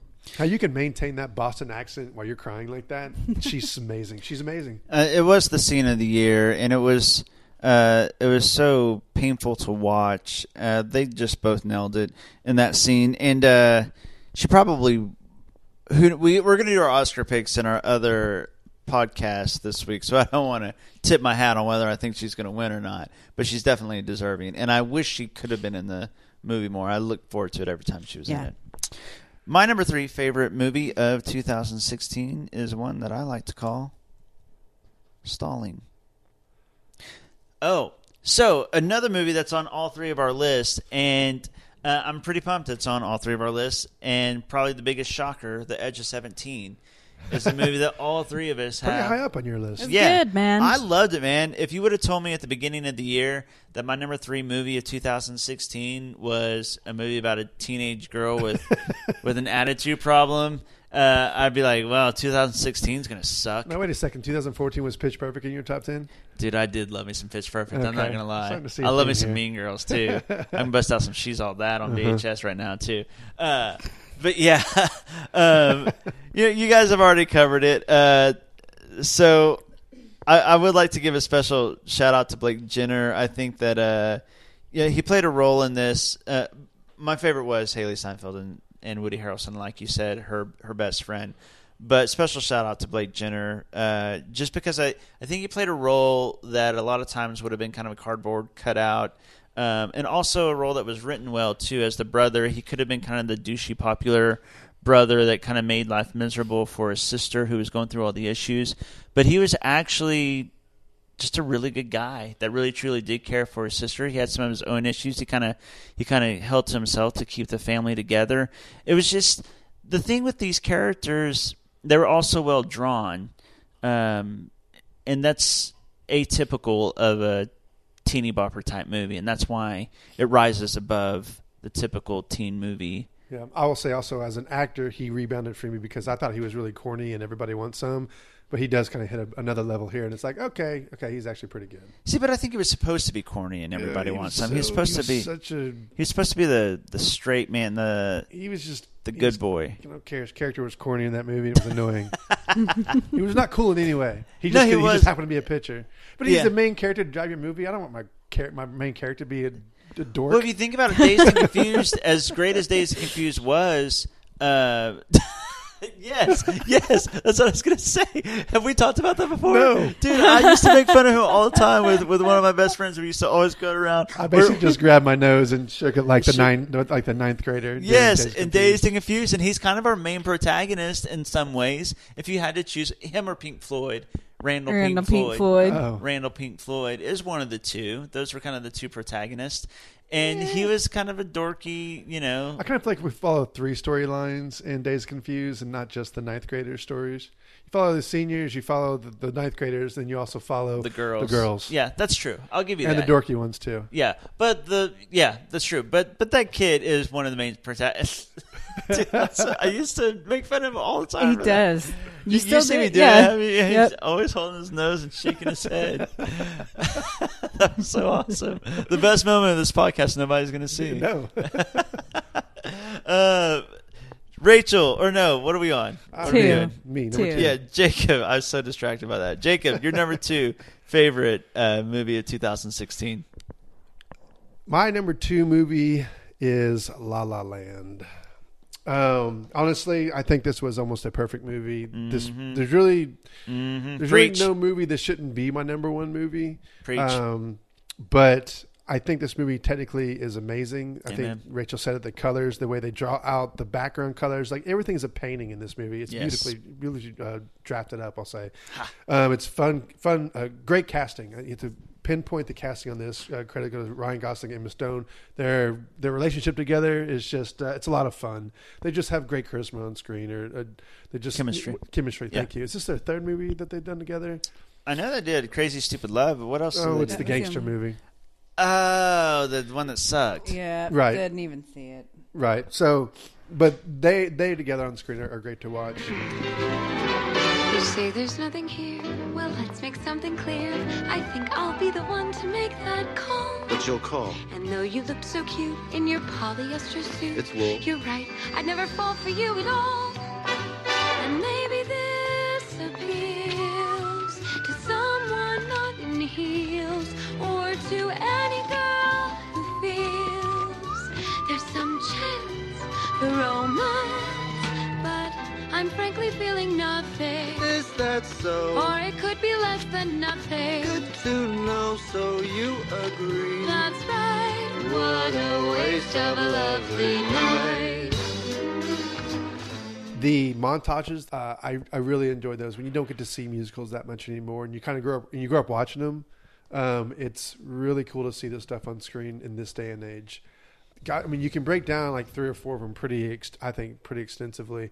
The opening one is just fantastic, even though it doesn't really quite fit in with the rest of the movie. It doesn't matter; it's beautiful. It sets the Mhm. tone, right? Yeah. Um, you have the one in the middle where that she he throws her up in the air in the um, the observatory. Yeah. that's one of my favorite shots of the movie and of the year. I love that. But I the last one, the last one is so amazing to me. Like my hair, my hair stood up on my arm. You know, about half the movie. I just thought it was great. There's just the one thing. If the one thing were fixed, I would have this at a ten, and it'd probably be one of the top ten movies in the, since 2000. Yep. You know, uh, since the turn of the century. 100% agree with all that. That's really not fair to the movie because it's still a good movie. I still am okay with how they treated the ending, but I think because of that, I cannot put it up there with a There Will Be Blood, uh, No Country. Um, I just can't put it up there because of that, and that sucks because I It think it's a pretty important thing. Yeah. I'm, I'm, I, I agree with all of Sorry, that. I missed out on all this. Man. It wouldn't even be near those other movies you just listed for me. That's okay. That's, that's that all right. makes me sad. I wish that it was. Well, it's just so hard to compare this movie to you know There Will Be Blood, uh, you know stuff like that because Yeah. it's just hard. But I think it's just so well, well done technically. It is. Oh, Agreed. Awesome. It is. It's a brilliant movie with one fatal flaw. One fatal flaw. One fatal flaw. I Still thought gave it a nine. I thought it was cool. Rachel, your number two favorite movie of 2016. Hunt for the Wilderpeople. Whoa, a little bit of a little bit of a shocker there, a little, curveball for you. It's Yeah. my Unless you favorites know list. Rachel. Yeah, it's that's my true. favorites list, and I do what You I know, want. you know that Bubbles movie is going to be number one whenever. Oh it my comes gosh, out. it's gonna be so good. Okay, so Taika Waititi uh, directed and wrote this, and he has done such hits as Boy and uh, What We Do in the Shadows, and he did Eagle vs Shark. But he's an, a New Zealand filmmaker that's also directing Thor Ragnarok. Um, but all of his movies kind of have, and really, uh, kind of all New Zealand movies kind of have this humor running through them that is they like to put characters in pretty bad situations and then their charming naive humor comes through really well and um Yeah, that's a good way of saying it. um Taika is really good with kids and the kid that plays Ricky Julian Dennison was really good in this. He was great in it. um and the other main character in this his name is Hec Played by um, Sam played by Neill. Sa- Sam Neill We didn't even have a map. Where's our map? Don't need one. I know where I am. Probably couldn't even read it anyway. Why would I need to read a map? I already told you I know where I am. Reading's stupid anyway. Only people who can't read say things like that.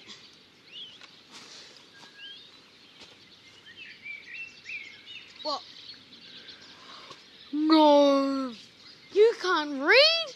What's your You're like one of those people who like race by like wolves or something, eh? Ooga booga, me heck, me no read. What's this? This is words. Me stupid. You little bastard! Ah! Ah! Ah! Ah! Ah, my foot. You okay? No, I'm not okay. This is all your fault, you little bastard. Ah! Come on, let's get you comfortable. Ah! And their relationship with each other was really funny and interesting and uh, also want to mention Rima Te Wiata. I'm sure that's not how you say it, but she was the uh, basically this couple adopts a a kid that's kind of a troublemaker and Ricky's probably I don't know 13 when they adopt him. So this isn't a young kid, it's kind of a little punk kid. And they take him in and love him and um so She- she's great in it. She's fantastic Yeah. in it.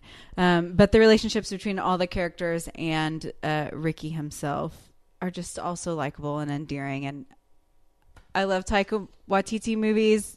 Is probably not um, going to make anybody else's number two, but I think it's a really heartwarming story, and I definitely think it's worth a watch, even if you're not going to love it like I loved it. It's it's a good movie.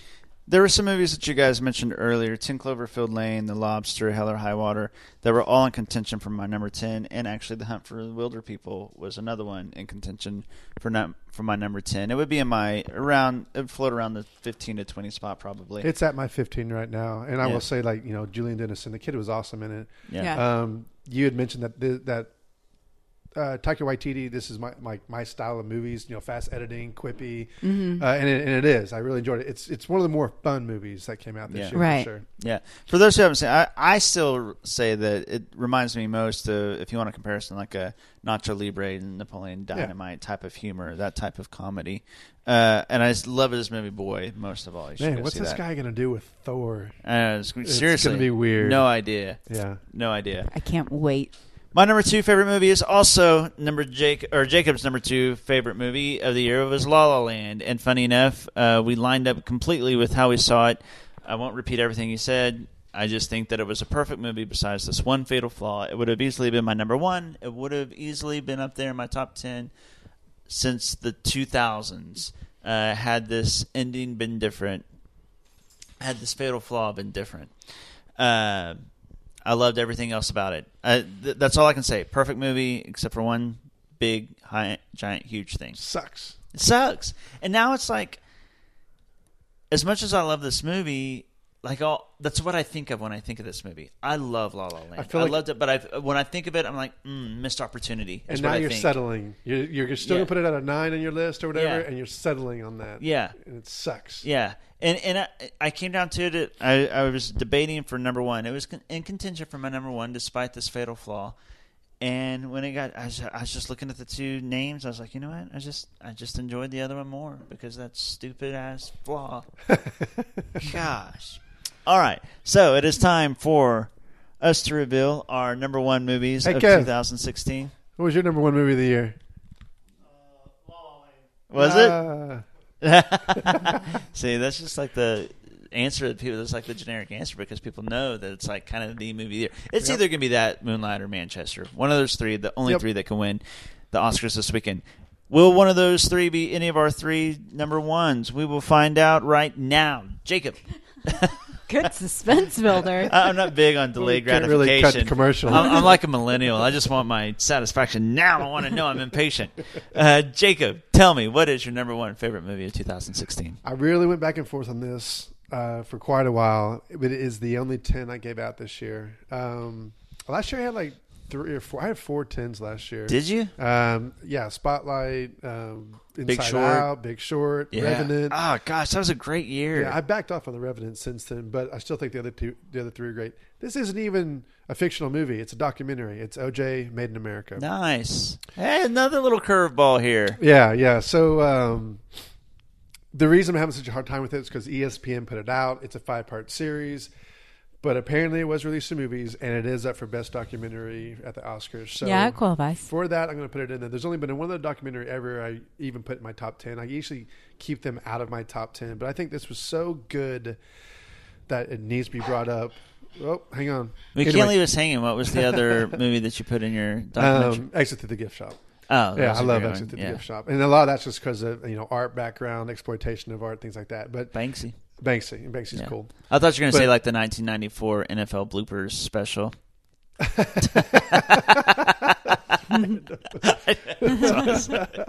um, what's so cool about OJ being in America is how they capture history with a not a nostal- nostalgic event in history. Um, I guess something big in our in our teen years when we were in 1994. Yeah, the it was something- it's something trial. that's relevant to Uh, I guess pop culture in a way. Yeah, it's Yeah. pop culture, Um, yeah. So history combined with pop culture, which are, you know I really enjoy history and how they integrate. Uh, Los Angeles, the the civil rights movement, really the treatment of uh, police officers of, and black people, you know, was pretty horrendous. And you, so you see this build up and tension through those two entities. And then you combine that with O.J. Simpson, this amazing athlete with this unique story. He wants to be known as O.J. He doesn't want to be known as black. He's not moving along with Muhammad Ali and Jim Brown during those movements. He wants to stay completely away from it and all that stuff. And so when everything hits the pinnacle point in 1990 to 1994 between the L.A. riots and Rodney King and all that, you have O.J. Simpson and the murder trial and how they tell this story in sync with one another. Another, it's just poetry in its own way. It, the parallel storylines are amazing in Mhm. this. And really, that's just like the first two or three episodes, and you don't even get to the fourth episode where it shows like the murder in itself. I mean, you get to like one of the most interesting trials, or at least it seems interesting, because of how it became such a joke in a way. I don't want to say a joke or do anyone discredit or like or disgrace, but more of the show. It was a it, show. It, yeah, it became entertainment instead of an actual murder trial, and it, it they kind of lost sight of the fact that two people have died and someone killed them. Right. Um, it became about a lot less about the killings themselves and more of what was going on racially in That's the right. country. Thank you. Yes, exactly. And it's just, I think, social, uh, socially uh, or sociologically, uh, psychologically, it's very, very interesting. And like, it's frustrating. It's heartbreaking. It's your emotions are all over the place. And I remember even as a dumb kid, I was like, "Yay, OJ!" because I didn't know any better. Right. Yeah. Um, but then you see this story, and you know, I totally get the African American community side, I totally. Oh, yeah. Well, Oh, I mean, yeah. I- you can at least empathize with it, right? Right. Um, but that doesn't mean that two people didn't die. Right. And it's just so hard It's to, a- to- it's- to justify that. It is. It's a really um you can definitely see both sides of things and they they what was happening was not right. Right. And you understand that they needed a win and you also understand that the country was kind of sitting on a powder keg if things went the other way. Um, Things could have been much worse had it gone the other way. Yes, As two it- people did die, but Several more people, could- yes, more had- people would have died had had it gone the other way because everybody was ready to riot. Everybody was ready for that, and I think, um, I lived through the OJ thing, and I remember it happening, but I was too young to really understand what was going on. Uh, but I do think it's an important thing to learn about because I see our country. It's very possible we could get in that same type of situation again where we're on a powder keg and something comes into the light like this and what's going to happen. So I think that it's important to know the story historically about what happened. But also, I've heard about the OJ murders forever and they had some stuff in there that was really jarring to me, Oh, even after hearing it. The photographs that they have of Nicole and not the ones that you normally see, No. but the really, really brutal pictures of Nicole and Ron. Yes. Um, so be aware that there's really, really graphic content in there. The fourth episode in particular, Yeah, holy cow! it's, uh, I was at a restaurant and they had it up on the television. I contacted my buddy who was a manager. I was like, "Dude, you gotta take this off the TV screen now. It's about to get bad." it's brutal, but I think it's it's important, and and beyond that, as far as movies are concerned, it's a really well made documentary. Yeah. Um, I don't know what kind of time was invested in that, but a ton of time.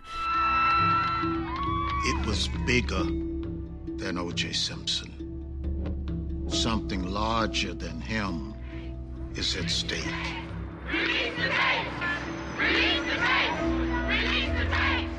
O.J. Simpson became a symbol of that decade, of that time, of that response to has the mentality of America changed in the civil rights struggle?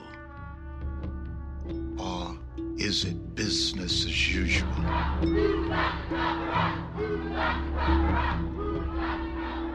For me, as a progressive Christian, Democrat, I'm going like, when are we going to go back to the evidence?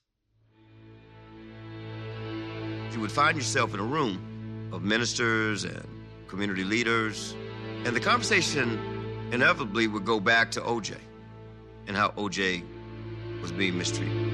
And uh, I even thought it was interesting, kind of the third part, what happened to OJ after the trial. The downfall, The yeah. downfall was really interesting as well because after the trial, I don't really care about OJ anymore. Neither did anybody else. Yeah. and so, uh, but he continued to go on existing, and there's a story that happens after that. That's Just the to whole thing is tragic. Just to see, you know, he was in the limelight. He was uh, he was used to being treated a certain way, and then after the trial, his desperation for attention was so pathetic. And it's just so again interesting to watch uh, from a psychological point of view. I mean, it's a it's a great character study of a real man. It is. of a real Oh, man, man. that went through the ultimate highs and the ultimate lows. I mean, and that's what makes OJ such a fascinating think piece. Anyways, I mean, he he got to higher highs than most anyone will ever get to. Well, it's not even just a commentary on. OJ; it's a commentary on our society Oh, yeah. and how we're obsessed with pop culture. Oh Yeah. it's yeah. it's unreal. For sure. Yeah, like starting podcasts talking about movies and shows and music. I mean, well, I think that's why I love The Big Short so much because it also Right. makes all these kind of suggestions as to how people are obsessed with these things, Right. and not Yep. looking at the big picture. Yep. right. Yeah, For sure. And look, I we mean, just but let's spent be five honest. minutes talking about that documentary. We can probably go on for another, you know, another thirty minutes. Yeah. really. Yeah, yeah. It was it was a great great documentary and, and a good choice for number one. Nice little curveball. Oh, thank you. I kind of feel a little guilty because you know I, I did I love La La Land, but this is the only ten I gave it, and I can't Yeah. really discredit a documentary. Just Stick to your guns. Yeah. Yep. Stick to your guns. Rachael, can you beat the OJ Made in America documentary? Do you got a curveball for us? No, I don't. You it's have a s- Moonlight. Oh, But I also want to say I didn't give out a single 10 this year. That's how weak I thought this year was. yeah. Um, but Moonlight was really good. it's a nine. It's a Yeah. solid nine. Yeah, I'd agree with that. Um, and you guys have both talked about it, and I agree with Brandon. I like the first section the best because of the relationship between um, Little and Juan. Juan. There we go. We'll start saying Juan instead That's of so much easier, Mahershala guys. Ali. Just call him Yeah, Juan. Um, Juan. I, I think it set up the story really well. And again, I did love that it was told in three parts. I love how they all connected together, and it's it's just a it's also a character study, and you can see how the experiences this kid went through and um, kind of what he saw and learned, how that shaped his life. And I I thought it was really really interesting, and the performances were all great. The script was great. No issues come up, uh, up off the top of my head about this movie, other than I just didn't think it was ten. I just think it wasn't quite that good, but it was near perfect. Yeah, it's tough. There's about three. There's about three scenes in this movie that could be like scenes of the year. You can talk about um, the the third act where they're in the restaurant together. Just kind of the dialogue back and forth is great. Um, there is, I think, little. Well, the dinner table. Uh, for me, it's actually when Juan is teaching him how to swim. Yeah. Uh, just beautiful uh, imagery. Uh, just a great moment between two people, earning that trust. Juan earning that trust from Little. That's just a really cool scene for me. Um, yeah, great movie. I have no argument with it being your number one at all. Anyone's number one. Yeah, I'd be happy if it won Best Picture. Uh, that La La Land or Manchester are all deserving, Agreed. and it's a fine choice for a number one. Well, thank you, Brandon. My number one movie of 2016 is a movie that I bugged these two about all year, and it made both of their lists. So I Hello, my name is Doris. I uh, I can leave this podcast a happy man tonight. My number one is Sing Street, uh, again by John Carney, written and directed, same man who did Once and uh, Begin Again. And uh, you know this takes place in Ireland. It's kind of cool to see you know the view of American music through Irish eyes. Uh, that kind of sounded poetic, didn't it? Like that. Uh, but uh, pat yourself on the back. Yeah, I kind of like that. I kind of like that. Um, but as you said, my favorite part was relationship between the the two brothers. But I also loved um, the bandmates and and and the girl and their relationship. But the thing I want to point out that hasn't been pointed out yet, uh, I kind of liked how they they broke reality a few times. Um, for instance, the scene in the gym, the the song kind of becomes like a real music video, uh, and then at the end, it's a little Yeah, cool. ambiguous. Uh, it's a little ambiguous as to whether it was or not, but um, a lot of people think that the end breaks reality and goes into fantasy as well. And uh, I just love that in a movie that's so fun and so joyous. Kind of what here's the difference between La La Land and Sing Street. Um, they both had heartbreak. They both had moments of re, you know realism or, or you know depressing things that happen, sad things that happen to these main characters. But throughout, you know, it, it's kind of like engulfed in joy and fun and and and all these things. But whereas La La Land went one direction at the end, Sing Street went the complete different way and like screw you, we're giving you a big fun Hollywood ending. And I love that in a small movie, it went more you know, but it the characters are so likable and you wanted happiness for them so much that you're okay with that. And you're kind of okay with being whisked away to this maybe this is fantasy now ending and like seeing the brother like literally jump for joy at the end I think was very very intentional and uh excuse the corniness that could be mistaken It- for and it take it as be. a joyous moment. exactly exactly and I love that John, about Car- Street. John Carney knows how to deliver that. he does he does well What's see, his name? Damien Chazelle needs to work on it. he does he does He did give it to us in Whiplash, but Kinda. different kind of satisfaction. Yeah, he didn't quite kind- get it for us on La La Land. No, Gah. no. Do you see that guitar? I used to be able to play that guitar well. I used to ride hot girls. I could run 200 meters faster than anybody in my school. You're the youngest. You get to follow the path that I macheted through the jungle that is our mad family. I was alone with them for six years. You think they're crazy now? Think about what they were like when they were in their late 20s. Two Catholics in a rented flat with a screaming baby who just got married because they wanted to have sex. They didn't even love each other. I was in the middle of that alone. And then you came along, thank God. And you followed the path that I cut for us, untouched. You just moved in my jet stream. And people laugh at me, Connor, the stoner, the college dropout, and they praise you, which is fine. But once, I was a fucking jet engine. So that is my number one of the year. If if none of you have seen, or if any of you have not seen Sing Street, I highly suggest to go see it. Uh, what what movies were on all three? Sing Street, Edge of Seventeen, Moonlight, Moonlight, Manchester. Did Manchester make your Yeah, list? of Did it course. yours? Manchester, yeah, made mine. Were those the only four? La La Land. So five movies made all three of our lists. Yeah, a lot of crossover. Weren't Lot of that many great movies this year? That's true. It was kind of obvious this year which ones were the, Yep. the best of the best, more so than other years. Were y'all surprised Star Wars wasn't on mine? I was surprised. I was surprised that Star Wars. I mean, it's a Yep. Star Wars. I know that you were kind of disappointed. I disappointed didn't in even it. see it twice in the theater. That is so weird. All the other Star Wars movies you've seen like eighteen times Like, in the even movie I'm disappointed I didn't see it twice in the theater. Some of that's because I've been busy this year, but but it was also kind of weak sauce. I was weak still a little sauce. disappointed. It was It was slow in the middle. It was slow in the middle, and the characters were blah. They were. They were. But Plus, I knew the story. It's kind of like uh, the Sully. You know, I really like Sully, but I knew the story. Right. Okay, so speaking of other movies that didn't make our list, we do have a few other categories we're going to get to, some fun categories uh, we're going to pick make picks for. But before we do that, let's listen to another song from 2016 from a movie called Jackie, uh, starring Natalie Portman, where she plays the late uh, Jacqueline Kennedy. This is Vanity by Mica Levi.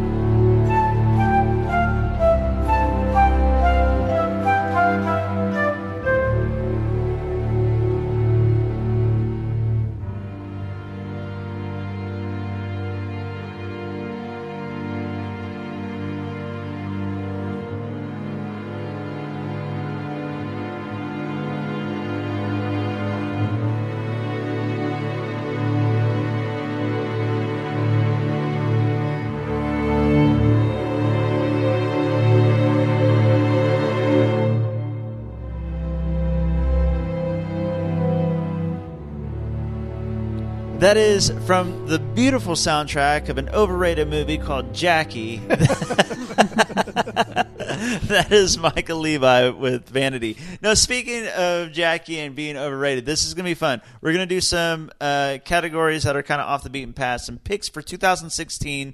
I know that Jacob and I have talked about Jackie, so it's kind of funny. That's the segue. Did you do that on purpose? No. So we're gonna get to most overrated movies of the year. Jacob, what's your choice for most overrated movie of 2016? Jackie. you know, I, I could talk about uh, Hacksaw Ridge. I could talk about Hidden Figures. Yes, yes, Um, the reason I'm going with Jackie is because of the critics are going gaga over Yep. it. Um, I'll say this: um, it's technically done very well. It is. The production design behind it is great. I think that it was acted very well. I think that the music is beautiful in it. Yeah. I just think it is Yep. boring as sin. That's 100% agreed. And I also think that the editing's all like it's five storylines edited Yes. all over the place, and, And, it's there's just, no rhyme a or giant reason. mess. There's no rhyme or reason for when they go back and forth between the different storylines, and Right. you don't know where you're. It's like Right. jarring each time. Like, wait, so what's going on? Where is this? When is this? Right. Uh, I'm with you. Natalie was great. And Is the this music was your most overrated? It was honestly. I could very easily make it my most overrated, but I have another one that I'm more upset with. Oh, okay. So okay, yeah. I, I mean, I. That's all I'm going to say. yeah, no, that's a, that's a great choice. Rachael, your most overrated movie of the year. Hidden Figures. Yeah, that's I'm, I'm okay with that. Yep. This is another Blind Side. it's a feel good movie about um, a story that does deserve to be told, but is told in a rather manipulative, convenient storytelling way, and not really how it happened. Yep, I, I like to Um, compare it to com- uh, American Sniper. Yes, and American Sniper. All of these are the same things to me where I'm like, yes, these people have a story that's worth telling. They're interesting people. However, you've made them infallible, you've made them unbelievable, and now I don't believe anything that you're telling me about these people. And I'm really annoyed that I have to now go look up and fact checked what you're telling me because I know that you're trying to manipulate me into And things. it sucks because you you still like this movie, right? Yeah, I thought- I mean, it was a inter- good about it. well- feeling good about yourself. I walked away feeling like it was a really manipulative movie, but I f- walked away feeling like, how come I don't know about these three women? Right. Um, and so it did make me want to learn more about these women, but I didn't necessarily think it was a great movie. It was an entertaining enough movie. I wasn't bored with it by any means, and it's it's well made enough. I just the the actual like script to it, I thought was not that great. It was pretty simple. They made these characters very vanilla and straightforward and infallible, and I just don't like that. I'd rather have my hero characters have another side to them. I was completely suckered by it. Like I, I felt so like great about it when I walked out of it, and then I kind of did some research, and it was like, oh, oh, Kevin Costner. Every white character was made up, you know? Right. Yeah. And um, it's I don't want to take that away from the three actresses who starred in this movie at all. I mean, I'm with you. I, I love that they tell the story. Um, it's just frustrating. it's it, what's frustrating is the story is big enough and important enough and definitely timely enough to tell it without the extra dramatization Yes. and made up stuff that they included in the manipulative Oscar bait type storyline. And they didn't need to do that. Just tell the story as it is, and it's amazing enough. It was a disservice, I believe, to I these agree. women. Now I say that, but it's making bukus of money. It's getting nominated for all these things. So ultimately, the results are good for these women. Right. I have a but the- hard but time it's a- knocking it because it's a story that needs to be told. Right, exactly. E- even Katherine G. Johnson, who uh, Taraji Henson portrayed, said, like, yeah, a lot of it was actually pretty true to form in the story, but you had to remember about 300 people were involved in this deal. So, Right. you know, if you just take a step back and remember that, it's, you know, there was a lot more to just. We're three of three hundred. right. Right. Yeah, and it's amazing. I mean, again, important, but but don't don't make it bigger than it is. Like, just show us what really happened. Right. It's amazing enough as it is. Uh, okay. You're Good. overrated? My overrated. What if I tell you my most overrated movie was? Uh, it's got like ninety four percent on Rotten Tomatoes, and it was the number two biggest movie. Well, I know what it is, it office is, this and I'm with you I all think the it way. sounds terrible. it was this behind Star Wars. It was the next biggest movie at the box office this year, and critics loved it, and apparently audiences loved it. It pisses me off. Not so this much. audience. I think that the the short before this movie was better than this movie by miles. Agreed. I'm talking about Finding Dory, which was basically Finding Nemo 2.0, but with a as good. much annoying, more annoying lead character. Yes. Yes. Dory Who's is just really forgetful. Yes. Ugh. Dory is fine as and a conveniently character. not forgetful. And, and conveniently Yeah, not it- when- forgetful. yeah, yes, exactly. yes. When when we need her to be. Good The, call. the movie, I, I honestly thought the movie sucked. I didn't. I thought it was extremely boring. I Me thought it too. was boring. I didn't think it was funny. I I, didn't think it was clever. I thought it was a ripoff of the first movie, which I already thought was kind of overrated. Yes, I just, agreed. I just do not see the appeal. And I love Pixar movies.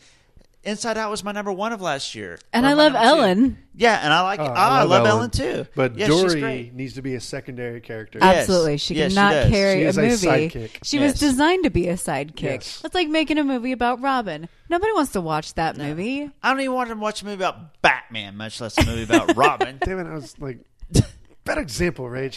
But good example. Just Actually- baited. It's like you just baited Brandon for that. Yeah. I'd rather see a movie about Robin, to be honest. It'd be more interesting. It'd be more than one No. note. It'd be more than I'm depressed. I'm depressed. He'd be like a little bitch, man. Batman, take him out. and then you get whatever. You get Alfred too. I'm All with right. you on Dory, man. Okay, good. And, and, and I've I made the same argument for Finding Nemo as well. I think when you what Pixar does so well is that they cater to adults in their movies. Yep. And in both Nemo and Dory, you have a character, a, a main character who talks like a five year old, and that just completely is distracting Yep, for me. one hundred percent, totally agreed. Uh, all right, Jacob, your most underrated movie of 2016. Well, I could go with Deepwater Horizon. I could go with uh, Allied or Snowden. Yes. Uh, but I'm going to go with Whiskey, Whiskey Tango Foxtrot. Oh, good Um, choice. It was actually in my top 10 for a lot of the year. Um, I just uh, I always kind of uh, harp on this one is that I think that comedians um, can be underrated actors. I think Robin Williams was the probably the best of the best at it. Yes. And here uh, we have um, Tina Fey in this. She's she's great. I mean, she has all her little nicks, snacks that make her Tina Fey, but I think she just shows what seems to be a real character so well. She does this in really a lot of her movies, but a lot of the reviews I saw of Whiskey Tango Foxtrot where this movie doesn't know what it wants to be. It's like it doesn't know if it's a drama, if it's a biography, if it's a comedy, and it's like who cares? I mean, I I don't care that it's all of those things. I, I just like the story that it told, and that it took like someone who I think has a lot of personality, a lot of. Uh, um, talent, and they just they just put into this interesting story of a writer who goes over to Afghanistan. She meets people and she's in dangerous situations. I thought it was a really, really good story, really fun characters, very well casted, uh, all over the place. Even Billy Bob Thornton, who has a, a small role as a general in it, he's great. It's a really good movie, very underrated. I saw. I like. I don't like it as much as you did, but I thought that um, the reviews that it was getting was unfair to that movie. It Yeah. was better than the reviews that it got, and I do think it's worth seeing for sure. It just wasn't. It definitely wasn't even on my radar as the most underrated. But It's it's it is mostly good. around it's mostly around the five um, for most reviews I've seen. On Right. it. like average. That's I think. I gave it a seven. Yeah, I mean, that's fair. Yeah. I'm glad you brought it up, though. It's a movie that just really hasn't been talked about, which is kind of the definition of what underrated is. I Yep. mean, it kind of came and went, and that was it. Uh, good choice, Rachael. Your most underrated movie of the year. Hunt for the Wilderpeople, Ah, which yeah. seems really obvious since it's my number two, so I won't go on about it. But you really should see it. It's my most underrated movie of the Eh, year. It falls in those indie categories. Almost all indie movies are going to be underrated. Yeah. you know, Yeah, almost. this is true. That, that's all I got. I just Oh. talked No, about hey. it for Yeah, a Yeah, while. yeah. I- I so mean, it was your number two, and it, it's completely unseen. Seems like a really obvious pick. Yeah, no Just brainer. see it. My most underrated movie is movie I was probably most shocked by this year. Um, the reviews on it were terrible, and it it was okay at the box office, but it just kind of came and went, and it was considered a dud. But it's Passengers. I really, really like this Oh movie. yeah, yeah, you did. Yeah, I really like. I've heard a lot of good things about Passengers. The reviews were bad, but word of mouth has been really good on Yeah, it. Yeah, Chris Pratt and Jennifer Lawrence. I'm a fan, like I said earlier. a lot of tensions created through this claustrophobic feeling. Just just two characters, three if you ca- count uh, Michael Sheen's character, who's great in this. He plays a droid bartender, and uh, he's kind of the lightheartedness in the movie. Anyways, it's it was just marketed wrong. It was marketed kind of as a science fiction action movie, and it's not that at all. It's more of a romance within this Confined area. confined area. Yeah, yeah. I loved it. I and actually, as more time goes on, I like it even more. And maybe that's because I'm pissed that everybody else gave it such bad reviews. It's just funny because in a time period where I think you're kind of there just aren't as many A actors anymore or blockbuster actors Right. anymore, and here we have two in the same yeah. movie. Yeah, and you would have figured that it would have been was bombing. Yeah, it's so weird. It's so it seemed like fail proof with those two. yeah, exactly. and and yet a good movie and it failed. So weird.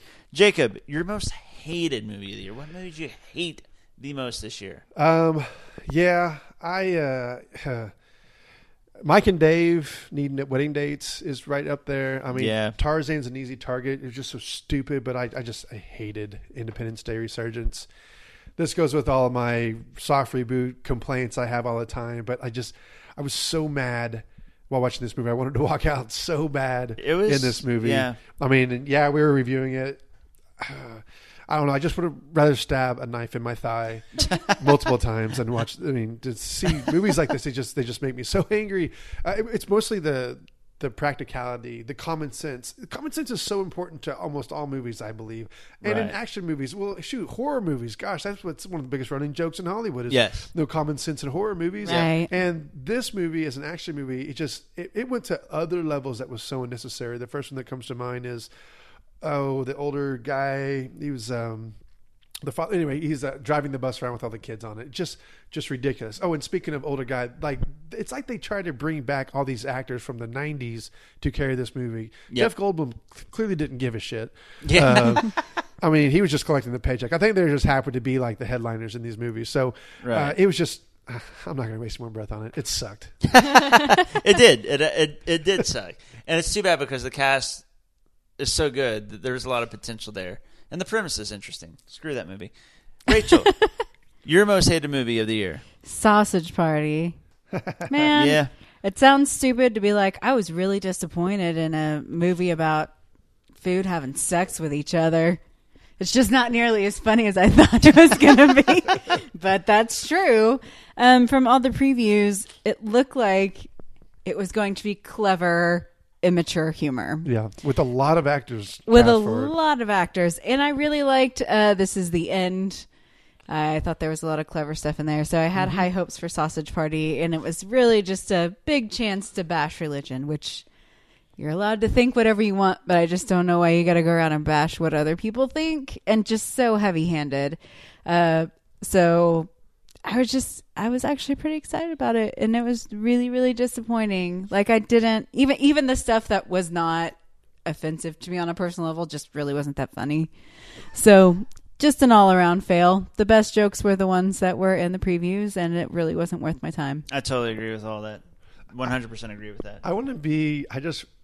I wish I were fly on the wall for all the parents who took their children to this movie because they thought it was going to be a funny. Oh, they tried so hard to warn people. So I just want to see like a YouTube Yeah. video of Yeah. people just getting up and walking out like, oh, I immediately regret this decision. there's a hot dog and buns, guys. I mean, that should Well, have been a your lot of- first hint. A lot of the humor is just so simple, like so like dumb, like like easy humor. Kick to the crotch kind of humor. Yeah, I Yep. just I was I was really really disappointed in it. I I thought it was a lousy, It was a- lousy it was a waste of time. Yeah, uh, that was close to being my pick for uh, hated movie of the year, but I hated one more, and that movie is Batman v Superman. uh, all I'm going to say about this is Martha. That scene alone, Martha, Martha, Martha. Yeah.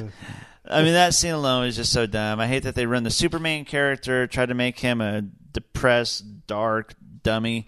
Um, the best thing I can say about Batman v Superman is that Ben Affleck was pretty good. He was good. He in was it. Was pretty good. He The one scene good. where they duplicate the raid was awesome. Where, you know, where he's actually murdering a bunch of people, which Batman totally does. Yeah, all yeah. the time. Now? Yeah.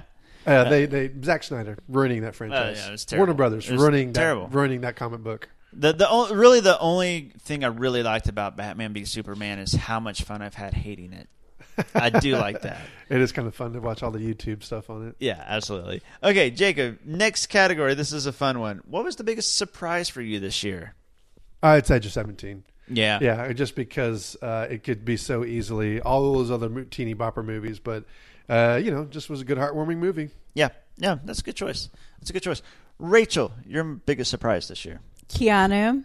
Yeah, because a movie It looked like it was gonna be the worst. about a gangster cat wasn't disappointing. Yeah. high expectations for things. No, I uh, I'm not a big Key and Peele fan as far as their show is concerned. Them as people, I I think they seem like nice people, um, but I don't generally find them all that funny. However, they came up with one joke in Keanu about Michael Bolton. Michael Bolton? Nope. No, George Michael. George, Michael. And ran with that joke, and it was funny It every was time. great. And it was the redeeming factor of the movie. Otherwise, it just would have been very meh. But that joke was funny and was effective every time it was used. It so was. Kudos I'm some to them. hardest I, I laughed this year. Me too. I uh, Me too. expected this movie to be maybe a three or a four, and it was like a six or seven. Yeah, yeah, and I was shocked by that. Yeah, me too. I got good, solid laughs out of it, and Yeah. I never would have seen that coming. My my pick is in the same exact vein as yours. My pick is a movie that I thought it was going to be terrible. I was pissed when I saw the trailers. I was pissed when I heard they were going to do it. I thought the idea for it was so stupid. Shout outs to a trio of comedies I didn't choose that I was surprised by Central Intelligence, Bad Moms, and Why Him. Thought they were all going to be stupid. They're all good. But the movie I'm talking about that I was prepared to hate and I was surprisingly like, well, it was okay, it was Ghostbusters. Once I- What? no, once I heard that Ghostbusters was going to be an all female cast and they're remaking it, I just thought it was going to be terrible. And was it a good movie? No. But was it terrible? Yes. No. I don't think it was terrible. I'm, I'm Like, actually with Brandon on this. I thought I was, Ah, it's I was surprised that I didn't hate it. That's how I am. I, it's not like I I'm think saying, I think I gave it a five or something. But Yeah, I, I think I didn't gave hate it, a, uh, like a. I might have given it like a five or six. five or I'm sure, six, yeah. Ah, which I want still you to watch good- it again. Then you're gonna watch it I've again. only Like seen it once. is so dumb. I was dumb. Oh, but it's definitely it's dumb. not How dumb. stupid they made uh, what's his butt? Chris Hemsworth? Just, so. s- Uh, that they made him like ridiculous, but it did me, supply some laughs. It did. Uh, Yeah. but I thought Kate McKinnon was really funny. I thought uh, Kristen Wiig. I don't know. I it was just better than I thought, guys. I'm not saying I'm going to go buy it on Blu-ray. no, I'm with you. I thought it was going to be awful, and it ended up being average. I thought it was pretty awful. Did you? yes. My expectations thought the- were- the actresses were just competing with each other, and they were all over the place. Leslie Jones was all right. I, I, I Actually, was- Leslie Jones wasn't as bad as I thought she was going to be. Yeah. She was my favorite one, actually. Yeah, like I, her and Kate McKinnon. I don't know. I Kate McKinnon was okay. It's the other two who just drove me nuts. Wiig and um, Melissa McCarthy. Yes. Yeah, yeah, I can see that. Hey, I plus plus it, it's like if you're going to redo blockbusters or whatever, bring back Dan Aykroyd and them as the former Ghostbusters. Don't try to bring them in as these other characters. cameos. Right, Cameos yeah. that Yeah, just let them be. I agree with that. Like keep the Yeah. tradition going of who they were, and like like hey, we're female Ghostbusters now. Yeah, I'm with you on that. I, I hated that part of it. Hated it. You really like the original Ghostbusters, though, right? Well, I'm not one of those diehard fans. I you know what you know collect all the the toys and Right. stuff as kids like that. I just really I really enjoyed it. I thought it was a, a good fun movie and just let these movies die. Create No, I absolutely new. agree. Just leave them Yeah. alone. Yeah. But I was just surprised I didn't ruin everything about it. Jacob, your biggest disappointment of the year? Um, well, I really want to go with Mike and Dave need wedding dates, but really it's Central Intelligence.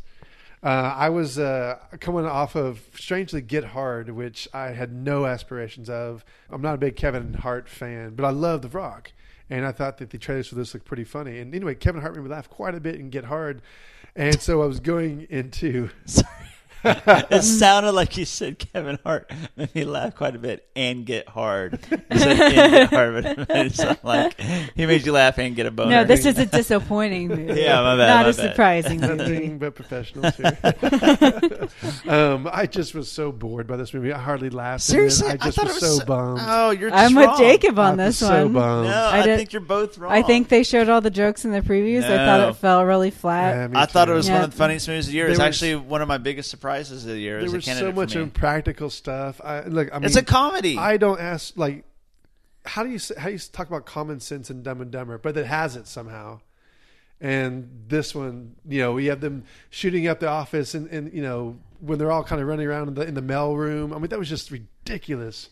Ah, it's a comedy. Like I Doesn't I, work. I think because it doesn't work. It worked Maybe she wasn't really with the storyline. It's just it wasn't funny. Yeah. There's I thought it was hilarious. I thought The about it. Rock was so funny. I in it. love The Rock. I read his book, and I I, love hate The Rock. books. I thought he, it was he was hilarious. kind of it. he was kind of funny. No, he was hilarious. The whole like obsession with unicorns and all that. I just like the the whole like wearing a fanny pack, still feeling like he's like the nerd from the '90s and still talking like that's that. That's just it though. Like going for the fanny pack, and it's like, is that really necessary? Oh, I You thought it was funny. I didn't think that. I just didn't think it was funny. Like this Yeah. is a movie where you look at um, Just Friends, a kind of a similar situation, right? Oh, When I was love fat Just when he was younger, and he grows up to be some kind of that works better for some reason. You'll see Just him wearing around a is fanny pack, you know.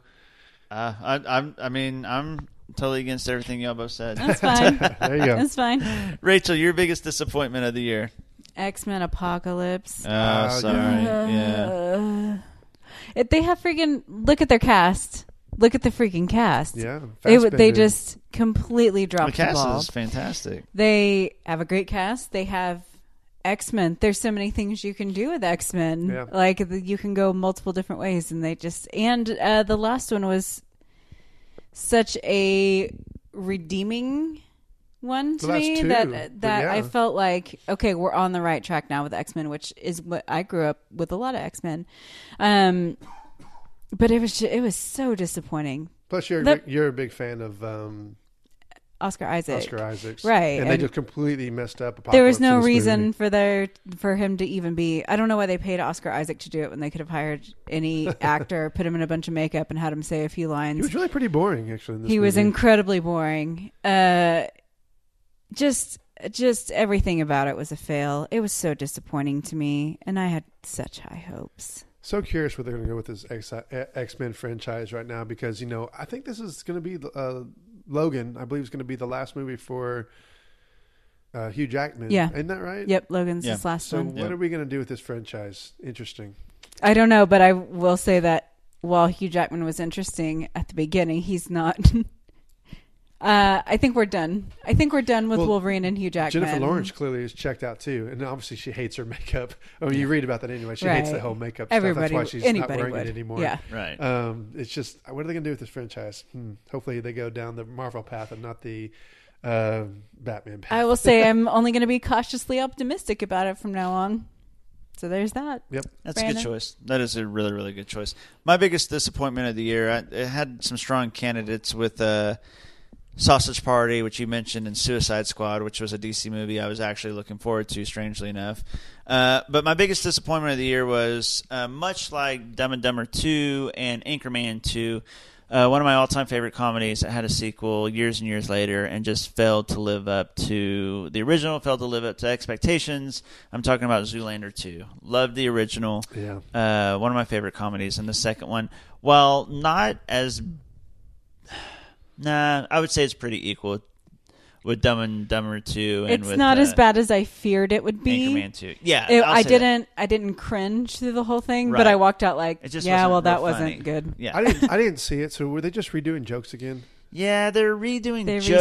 recycled they a were- lot. They and they the characters hadn't really grown at all, which is fine. It just it just you know the first one was just so sharp and witty. You know, it's so funny to me. And sidetrack here, like you can have a TV show like a sitcom that can have twenty five episodes per season for multiple seasons, and they keep it up. How come a movie that's ninety minutes long?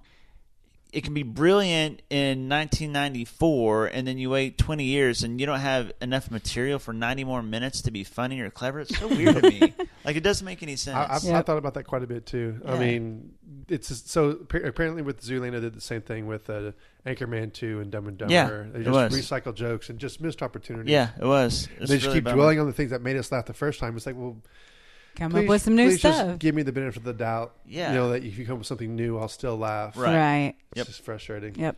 all right so uh, i think we all have the same answer on this one It- you'd be lying if you didn't the biggest wtf movie of the year or as jacob likes to call it the uh, Holy Motors The Holy Award. Motors Award. yeah, this is going to one, two, three. Lobster. The lobster. yeah, I, there's no doubt about it. We've talked about it a couple times already on this show, but I mean, I mean, It's really freaking weird. You're going to be watching it, just be like, what am I watching? it's an all-time WTF. So easily the biggest WTF Yeah. this year, without a doubt. Yeah. Okay. So, uh, But still great. But still And great. it's up for screenplay. Yeah, yeah, it is, and deservedly so. Such a simple movie. Uh, so it all comes full circle. well, actually, I do have a couple uh, questions because I always think this is kind of cool. Uh, Brandon, Rach, how many movies did y'all end up watching this year? How many would you guess that we've watched this year? I think I watched 76. It's in the 70s. You're going to be over 100 because you're always over 100. Right. I always average about the same, which is around 60. I think I'm at 63 this year. But That's really not I'm bad. I think last year you were like 158, 159. It's yeah. just nuts. Yeah, I'm I'm usually right around one 160, 150, 160. I was a little bit down this year. I got married and pregnant and engaged this year, so I'm a Not little in bit that down. order. Yeah, You're yeah. able to squeeze in. Yeah, I like- was able. To, I was still able to squeeze in about 135 movies there. That's nuts, man. That's Yeah, awesome. Yeah, Oh, well, actually, were there some movies that we just didn't get a chance to see this year? Yeah, there were actually. I'll say that since I'm the one that asked the question, y'all can think on it. I didn't get to see Fences. I didn't get to see Silence. I was really disappointed about didn't not either. seeing one of those. My biggest one uh, was Silence. The biggest one that I didn't see that I really wanted to see was Silence, but there are a few other ones. Uh, a Man Called Ove, which is nominated for Best Foreign Film. The Salesman, which is nominated for Best Foreign Film. The Wailing, which is a Japanese horror thriller movie. Uh, and Neon Demon. Those are a few that I didn't get to Yeah, see I that I didn't really get wanted to to see Neon see. Demon either. I like Yeah. Nicolas Winding Refn. Yep. Uh, I didn't see a lot of the heavy hitters actually. I didn't see Arrival, Fences, Lion, or Loving. Really? I will. Oh, I do plan on seeing Lion this week. I want definitely want to see that one before the Oscars. The rest of them, I'm fine with waiting till afterwards. But I did squeeze in Loving uh, a couple weeks ago. A great movie. I mean, like Jeff Nichols just knows how to write stories Yeah, so well. it is. Um, were there any themes that y'all saw, kind of saw throughout the year? I think Rachael mentioned it earlier when she talked about how many depressing movies there were this year. That was actually me. Oh, that was- yeah, yeah, one of you But said it was it. a product of having just. I thought the theme was terrible blockbusters. It was just bad. Yeah. I also Yep. thought a theme this year was enclosed areas, whether it was Clover, Ten Cloverfield Lane. You mentioned Passengers. Yeah. uh, there just seemed like they're. Oh, uh, well, Maybe it's just because I'm fresh off of seeing Split, but that's really going to be for 2017. Right. Yeah, but you're right. I mean, the same same type of yeah. but there, yeah, there was like a bunch of sad movies this year. It seemed like. Yeah, there were there were a lot of sad movies. So even though it was my question, I answered my own questions. Were there any other ones that y'all can think of? I know. I think that pretty much. I, I think that you nailed it and didn't give us really any other choices to. Sorry. Just playing. uh, actually, just in general, are there any movies that we just didn't talk about tonight that we should at least mention? Actually, Rach, you said Arrival, and I thought it was very good. It just wasn't in my top ten. Yeah, I and nominated for best picture too. Yep, just haven't seen it. Uh, I want to give a shout out to the Jungle Book, some of the best Yes. effects of the Oh my year, gosh, and yeah. and and hovering at my number ten spot. Um, and then uh, this sounds like a stupid one to bring up or at the end of the show, but as a horror movie fan, and the probably the most scared I was in the movie theater this year was Lights Out. So no great movie by any means, but probably the But creepy. freakiest freakiest movie I saw this year. Besides which, Hey, Deadpool was also good. Oh, Just yeah, gonna throw that Deadpool. out there. Yeah, good call. Uh, I'll also mention uh, the Handmaiden, which was really big. on- Was really high on a lot of critics' list. I thought it was really good. Um, you know, and it's the same director that did Old Boy, and he's got a great, great. I love style. him, yeah. Um, it's a Park Chan Woo, uh, Chan Wook Park. Man, I Yeah. screwed that up. um, I thought that was great. Um, uh, I mentioned Sully a little bit earlier. Pop Star. We haven't even talked about Pop yeah, Star. Never was Stop, a Never fun. Stopping. Yeah, Adam Sandberg. That was a really good comedy. Also, we you know we kind of blew past that one. Um, Zootopia, one of the biggest movies of the year. Right. Agreed. Uh, Florence Foster Jenkins. I just want to give a shout out to um, Hugh Grant. I thought he was great in it. And actually, I feel like he kind of got snubbed on an Oscar nomination for it. Yeah, he did. Everybody thought he was going to get nominated, and I wish he would have got nominated. The last one I want to mention is uh, Nocturnal Animals. It was kind of a fringe Oscar movie. I just could not squeeze that in. Is it good? I really liked it. Really? I actually think it's underrated. Okay. I, I, I'm a big fan. It tells two parallel stories, and I thought it was actually a really, really good movie. That's I the same to see that director that, did Criminal. Um, is that right? Enemy. Uh, oh, sorry. Okay. Yeah, Enemy. I did Enemy. Okay. Yeah, yeah, with Jake Gyllenhaal. Yeah, uh, that's that's that's a cool movie. Actually, I want to rewatch Nocturnal. It was actually one of my favorites of the year. Um, so go see that. Cool. So that is our favorite movies of the year. What are some of your picks? Go to our SoundCloud page and our Facebook page and let us know. We're going to leave you with another selection, maybe Best Picture winner here in just a few days. This is City of Stars, sung by Ryan Gosling in La La Land by Justin Hurwitz. Thank you for listening to Pulp Fiction. City of stars, are you shining just for me? City of stars, there's so much that I can't see. Who knows? I felt it from the first embrace I shared with you. that now our dreams may finally come true. City of stars, just one thing everybody wants. There in the bars through the smokescreen of the crowded restaurants. It's love. Yes, all we're looking for is love from someone else. A rush, A glance, a touch, a dance, a look in somebody's eyes to light up the skies, to open the world and send it reeling. A voice that says, I'll be here and you'll be alright. I don't care if I know just where I will go, cause all that I need's this crazy feeling I got tapped out of my heart. think I wanted to stay. City of stars, are you shining just for me? City of stars, you never shine so brightly.